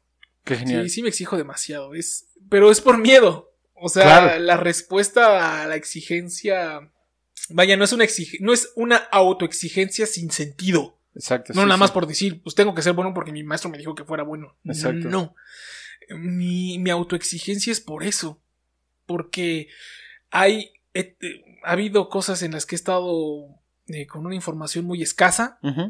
Mi miedo es que llegue el momento en el que tenga que enfrentarme a mi realidad, que mi realidad en algún momento será pararme a dirigir, y que alguien me pregunte algo y me quede. ah, Corto con esa información. Sí, sí, sí. ¿no? sí. O que ande hojeando la partitura para decir medianamente algo y lo que diga sea una sandez. Claro. ¿no? Entonces, hacer eso, para el músico que te lo pregunta o para la orquesta que te ve que te lo preguntan, ya te, te, mm, te desenmascara como un músico mal preparado, como un músico que no sabe lo que está haciendo, con, con un músico que está ahí y sepa por qué, pero está ahí. Y entonces pierdes autoridad, Claro. pierdes credibilidad y la orquesta se relaja. Justamente eso platicaba ayer, platicaba de eso. Mm, director mal preparado, músico agradecido. Claro, sí. Sí. Es más fácil. Es más fácil porque el músico ya no tiene presión y dice Sí. el músico, ah, pues si la cago este güey no se va a dar cuenta. Simón. Ah, este, pues si hago este güey ni, si- ni siquiera me, ni siquiera me ve. Ni ¿no? está viendo. Ah, ni siquiera, ni siquiera escucha. Es más, ni siquiera voy a tocar. Ajá. Te puedes dar el gusto de estar playbackeando acá Sí. con el arco medio haciendo las cosas y el güey ni se va a topar que estás, que no estás tocando. Sí, Entonces- sí, totalmente. Director mal preparado, músico agradecido. Y a nivel profesional igual, ¿eh? No, claro. O sea, tal vez, a- claro. a, tal vez a nivel profesional el, el músico no haga playback, pero sí le baja un chingo a la Ah, disciplina. ¿Cómo no? Sí. Entonces es como, "Ah, lo voy a tocar como que este güey no me escucha. Entonces, hay un, hay un tabú ahí en el, en el asunto de la, del- de la opinión del músico hacia el director. Cuando- Ok. Puede ser que tú le preguntes al músico, oye, ¿qué tal vez este director? El músico te va a decir, fenomenal, increíble, maravilloso. Pues sí, porque es un hijo de la chingada que no lo pone a trabajar. Totalmente. Y entonces está súper encantado de que llegue un director que no me pida nada. ¿Y qué pasa cuando, dice- cuando te responde? Es un mamón. Ah, es un mamón. O, ah, pero es un hijo de la no sé qué. O es bien desgraciado. Ah, pero es que ni siquiera. Y te das cuenta que Te es das un cuenta directorzazo. que ese cabrón, cuando llega el ensayo, te pone a chambear y no, no quiero que suene así, quiero que hagas esto, y quiero que no, y te exige, y te pide, y te auto, y, y- y te, te explota, Totalmente. te exprime. Totalmente. Entonces, hay dos clases de músicos que lo van a odiar y que cuando tú digas, ah, no, oye, ¿qué onda? ¿Cómo lo ves? Ah, eso es un mendigo, ¿no? No, no sirve. O el que te va a decir, no mames, esto- estoy aprendiendo un montón con este vato. Totalmente. Estoy alimentándome de todo lo que este güey me dice. Sí. No, pero esto depende del músico. Entonces ahí hay una relación muy rara en cuanto tú dices, ah, es que es un excelente director porque está dirigiendo tales. No, pues a lo mejor está dirigiendo tales orquestas porque tiene muy buenos conectes y está muy bien parado. Pero de ya. que, pero de que sea buen director, me consta que no. Totalmente No de me acuerdo. consta que no. Pero eso es justamente por lo que digo. Um, yo no yo siempre me, me concebí no ser así. No ser el güey que está ahí nada más por caerle bien a todo mundo. Sí, sí, sí. O nada más por acomodar a la gente. Sí, o nada sí. más porque todos estén a todo dar sin hacer nada. Es buena onda. Ajá, es buena onda. es buena gente. Sí, no, sí. pues sí, es buenísimo. Pues sí, porque no te ponen a trabajar, güey. Claro, totalmente. Pero yo nunca he querido ser así. Porque no falta. No falta. Y siempre son los pinches violinistas que hacen eso. No falta el violinista que se para y por, por hacerte la jala. Yo lo sé, yo lo sé. Se paran nada más por hacer. Lo saben, pero Sí. se paran y te dicen: Oiga, maestro, este, ¿qué puedo hacer en este compás tal? Ay, lo hacen por, lo, lo hacen por joder, lo hacen por calar. Saludos a todos los Sí, violinistas. saludos a todos los hijos de su nombre. Y los conozco, yo. Eso es la ventaja de haber sido instrumentista. ¿Sabes? Exacto. Sabes lo desgraciado que puedes llegar a ser. no, y está chido saber Entonces- los dos lados. Exacto. Entonces, no va a faltar. No va a faltar quien te pregunte por joder. Maestro, este, en tal compás, tal cosa. Mi miedo siempre ha sido llegar al podio y Claro. Como tú quieras. No, hijo, no, ya. Ay, hijo, perdiste. Ya, la orquesta en ese momento te deja de hacer caso, baja la disciplina y ya no puedes trabajar con ellos. Totalmente. Entonces se pierde el objetivo. Es. Creo que es un muy buen final. ¿Cómo, cómo ves? Sí, sí. ¿Te agrada? Sí, me, me- me late. Digo, si quieres seguir, yo puedo seguir. eh, Yo soy un merolico. Yo creo que hay que dejarlo hasta aquí. Creo que con eso podemos terminar. La neta me gustó muchísimo. me late. Y Gerardo, pues muchas gracias por estar aquí, de verdad, por ser parte de este proyecto y esperemos que podamos, bueno, que puedas volver a venir. Claro. Sería súper interesante. Primero, eh, gracias a ti. De vuelta por invitarme. Porque yo soy fan. La neta, sí soy Gracias. fan de tu podcast. Desde que comenzaste de D-Play. Desde que iniciaste. Muchas gracias. Te, te lo comenté Sí. este, anteriormente. De antes de, de empezar la entrevista y te lo vuelvo a decir. Eh, está bien chido ver cómo has evolucionado, aunque sea muy poco. O sea, ver tu, escuchar tu primer podcast al último que escuché yo por, por lo menos Sí. que fue el Beethoven. Sí, Y este. Ya, o sea, se escucha otra persona completamente diferente. no, y Entonces, los que vienen. Ajá, eso está chido. Este, Este, este, por, por, ejemplo. ejemplo. Modestia aparte, dicen por ahí los payasos, Eh, ¿no? Exacto. Entonces, está chido, yo soy fan. Yo soy Muchas fan gracias. y soy fan principalmente porque también te lo comentaba, ya hace falta. Totalmente. Ya hace falta que nos quitemos los paradigmas, que nos quitemos mentalidades inservibles. Nosotros ya somos de esta era Totalmente. y como lo dije en un reciente video, solo con la comunicación es como creceremos. Entonces, que un músico profesional esté haciendo esto, siempre voy a estar a favor y siempre voy a estar dando play y siempre voy a estar ahí porque hace falta. Hace falta escuchar las opiniones de todos, hace falta ver las vis- la visión de todos y hace falta ver cómo, por ejemplo, tú ves el rubro musical, como Claro. yo lo veo, cómo lo veo. Y- está chingón que estés invitando a gente para que no solo veamos el de el que yo veo, Claro. ver el de los demás. Claro, ¿no? Y desde sus, eh, desde, desde- desde sus eh, no me gusta la palabra, pero desde sus trincheras. sí, ¿no? desde su perspectiva. Sí, desde su perspectiva, ver cómo, cómo ven las cosas. Sí. Entonces, hace un montón de falta esto. Entonces, Sí. te agradezco. No, pues gracias por estar aquí. Es algo que yo digo con este podcast. Si los músicos no empezábamos a hacer esto, en que supongamos, mm, mi idea es que crezca el valor del Claro. músico, nadie lo va a hacer por No, nosotros. claro que no. Nadie va a venir a decirte, ay, eres un músico, vales un montón. Exacto. Vente, yo te apapacho. No, hijo. Y así como están las cosas en el gobierno, Menos, recortando presupuestos menos. cada vez más. Yo, a mí, me, ese tema que tocas para, bueno, ese eh, para cerrar, eh, este, Sí, por favor, sí. ese asunto de, de que tocas de que el gobierno es que nos recortan, ya cabrón. Párate de tu pinche sala, deja de recibir beca y ponte a chambear. Exacto. O sea, no esperes que se lo mencionaba en mi video y con eso cerré mi video. No esperes merecer algo solo por llamarte artista. No, hijo. Exacto. no, o sea, Hay que bajarse del pedestal. bájate del pedestal, párate del sillón y chingale, hijo. Sí, Chingale porque todos le estamos chingando. sí. y- O sea, privilegiados los que tengan posición, los que nacieron en cuna, los que tengan dinero, los bla bla bla bla bla bla. Sí, chido. bien, qué padre. Pero nosotros somos del diario. Los que estamos, los que estamos en metro, los que estamos en transporte público, los que estamos aventándonos horas para llegar a la escuela, para formarnos para hacer cualquier cosa. Nosotros somos los de diario. Totalmente. Y si estás esperando que te llueva una ayudita, ya. O Ya, sea, yo siento ya. que ya no estamos en esas situaciones para hacer eso. No, y aparte, las personas que están siempre en búsqueda del estímulo, por ejemplo, el Fonca, que recientemente el año pasado, en los últimos meses, se lo dieron a una funcionaria, Claro. que eso es ilegal. Eso está mal. Y porque eso es una gacho. Y, em, Y ni siquiera se dedica al arte.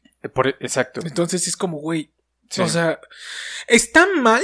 O sea, yo no voy a dejar de decir que eso está mal. O sea, que el gobierno esté recortando los recursos al arte y que los recursos, los pocos que hay, se los esté dando a los amigos. Eso está mal. O sea, desde donde, desde donde lo veamos está mal. Sí. Pero eso es O a un, los familiares. pero eso es un tema aparte. Sí. Yo creo que ya los músicos debemos de dejar de estar dependiendo del Estado. Sí, totalmente. Entonces, digo, no me gustaría compararme porque ni lo conozco, ni vivo allá, ni soy allá, ni lo he vivido, ni lo he visto. Pero el sistema cultural en Europa es completamente distinto al de América. Sí. Inclusive Estados Unidos se depende de su estado para las, las producciones culturales. Sí. Funciona. Pero por lo menos en un país como el nuestro, donde los gobernantes son cada vez más ignorantes y cada vez le quitan menos al arte, Más Eso- al arte. eso ya no funciona. Sí. Debemos de aprender a justificar nuestra profesión para que se vea lo verdaderamente valioso que hacemos nosotros, Totalmente. lo que le ofrecemos a una sociedad y ya de ahí podremos tener una voz un poco más elevada para exigir lo que nos toca. Pero güey, si estás sentado en tu sofá quejándote de que te quitaron no sé cuántos millones del Fonca, ya no te va a tocar tu, tu beca de cada mes, güey, No, y si no haces nada. Güey, o sea, es que está padre, está padre la adolescencia que estamos viviendo los músicos en México. ¿Qué es la, qué adolescencia estamos viviendo? Pues que los papás nos están quitando la comida de la boca. Pues qué bueno, cabrón. Nos Wow. vamos, vamos a aprender a, a sustentarnos por nosotros mismos. Totalmente. Que es lo que ya deberíamos estar haciendo. Sí, ya estamos grandes. Y ojo, y, lo, y lo repito, sin perder la brújula artística. Exacto. Porque una cosa es valerte por ti mismo como artista, andar cayendo en el huesazazazo que no te ayuda de nada. Y que Claro. tampoco ayuda al gremio. Claro. Entonces, yo creo que ya basta, ¿no? Y esta clase de espacios que tú has creado, por ejemplo, son importantísimos para que eso empiece a pasar. Muchas gracias, Gerardo. Eh, pues yo creo que ahora sí ahí podemos dejarle. Cualquier persona que esté justamente con esta idea que acabamos de platicar, em, pues nada, no deje de apoyar al artista, no deje de verlo de una manera en la que sí pueda apoyarse y no dejándolo a un lado rezagado, ¿no? ¿No? Es horrible. Al, ¿Quisieras dejar tus redes en un lugar donde podamos seguirte? Sí, claro que sí. Eh, mi Instagram, que es donde estoy un poco más activo. mm, Todos los lunes hago recomendaciones musicales. Y están chidas. Es gerardo.roman.18. Ujú. Y en Facebook me encuentran como Jerry Conductor. Jerry Conductor. Y este. Y en YouTube. En tu canal de YouTube. En YouTube me pueden encontrar como, con mi nombre, Gerardo Román. Ese es mi canal. Pues váyanse a dar una vuelta después de esto al canal de Gerardo, a sus redes, porque de verdad es una joya, es oro puro lo Gracias. que tienes ahí en tu canal. Yo siempre lo voy a decir. Y una vez más, gracias por estar aquí. Gracias a ti. pues, Gracias a ti. Nada, nos estamos viendo. Sobres. Cuídense.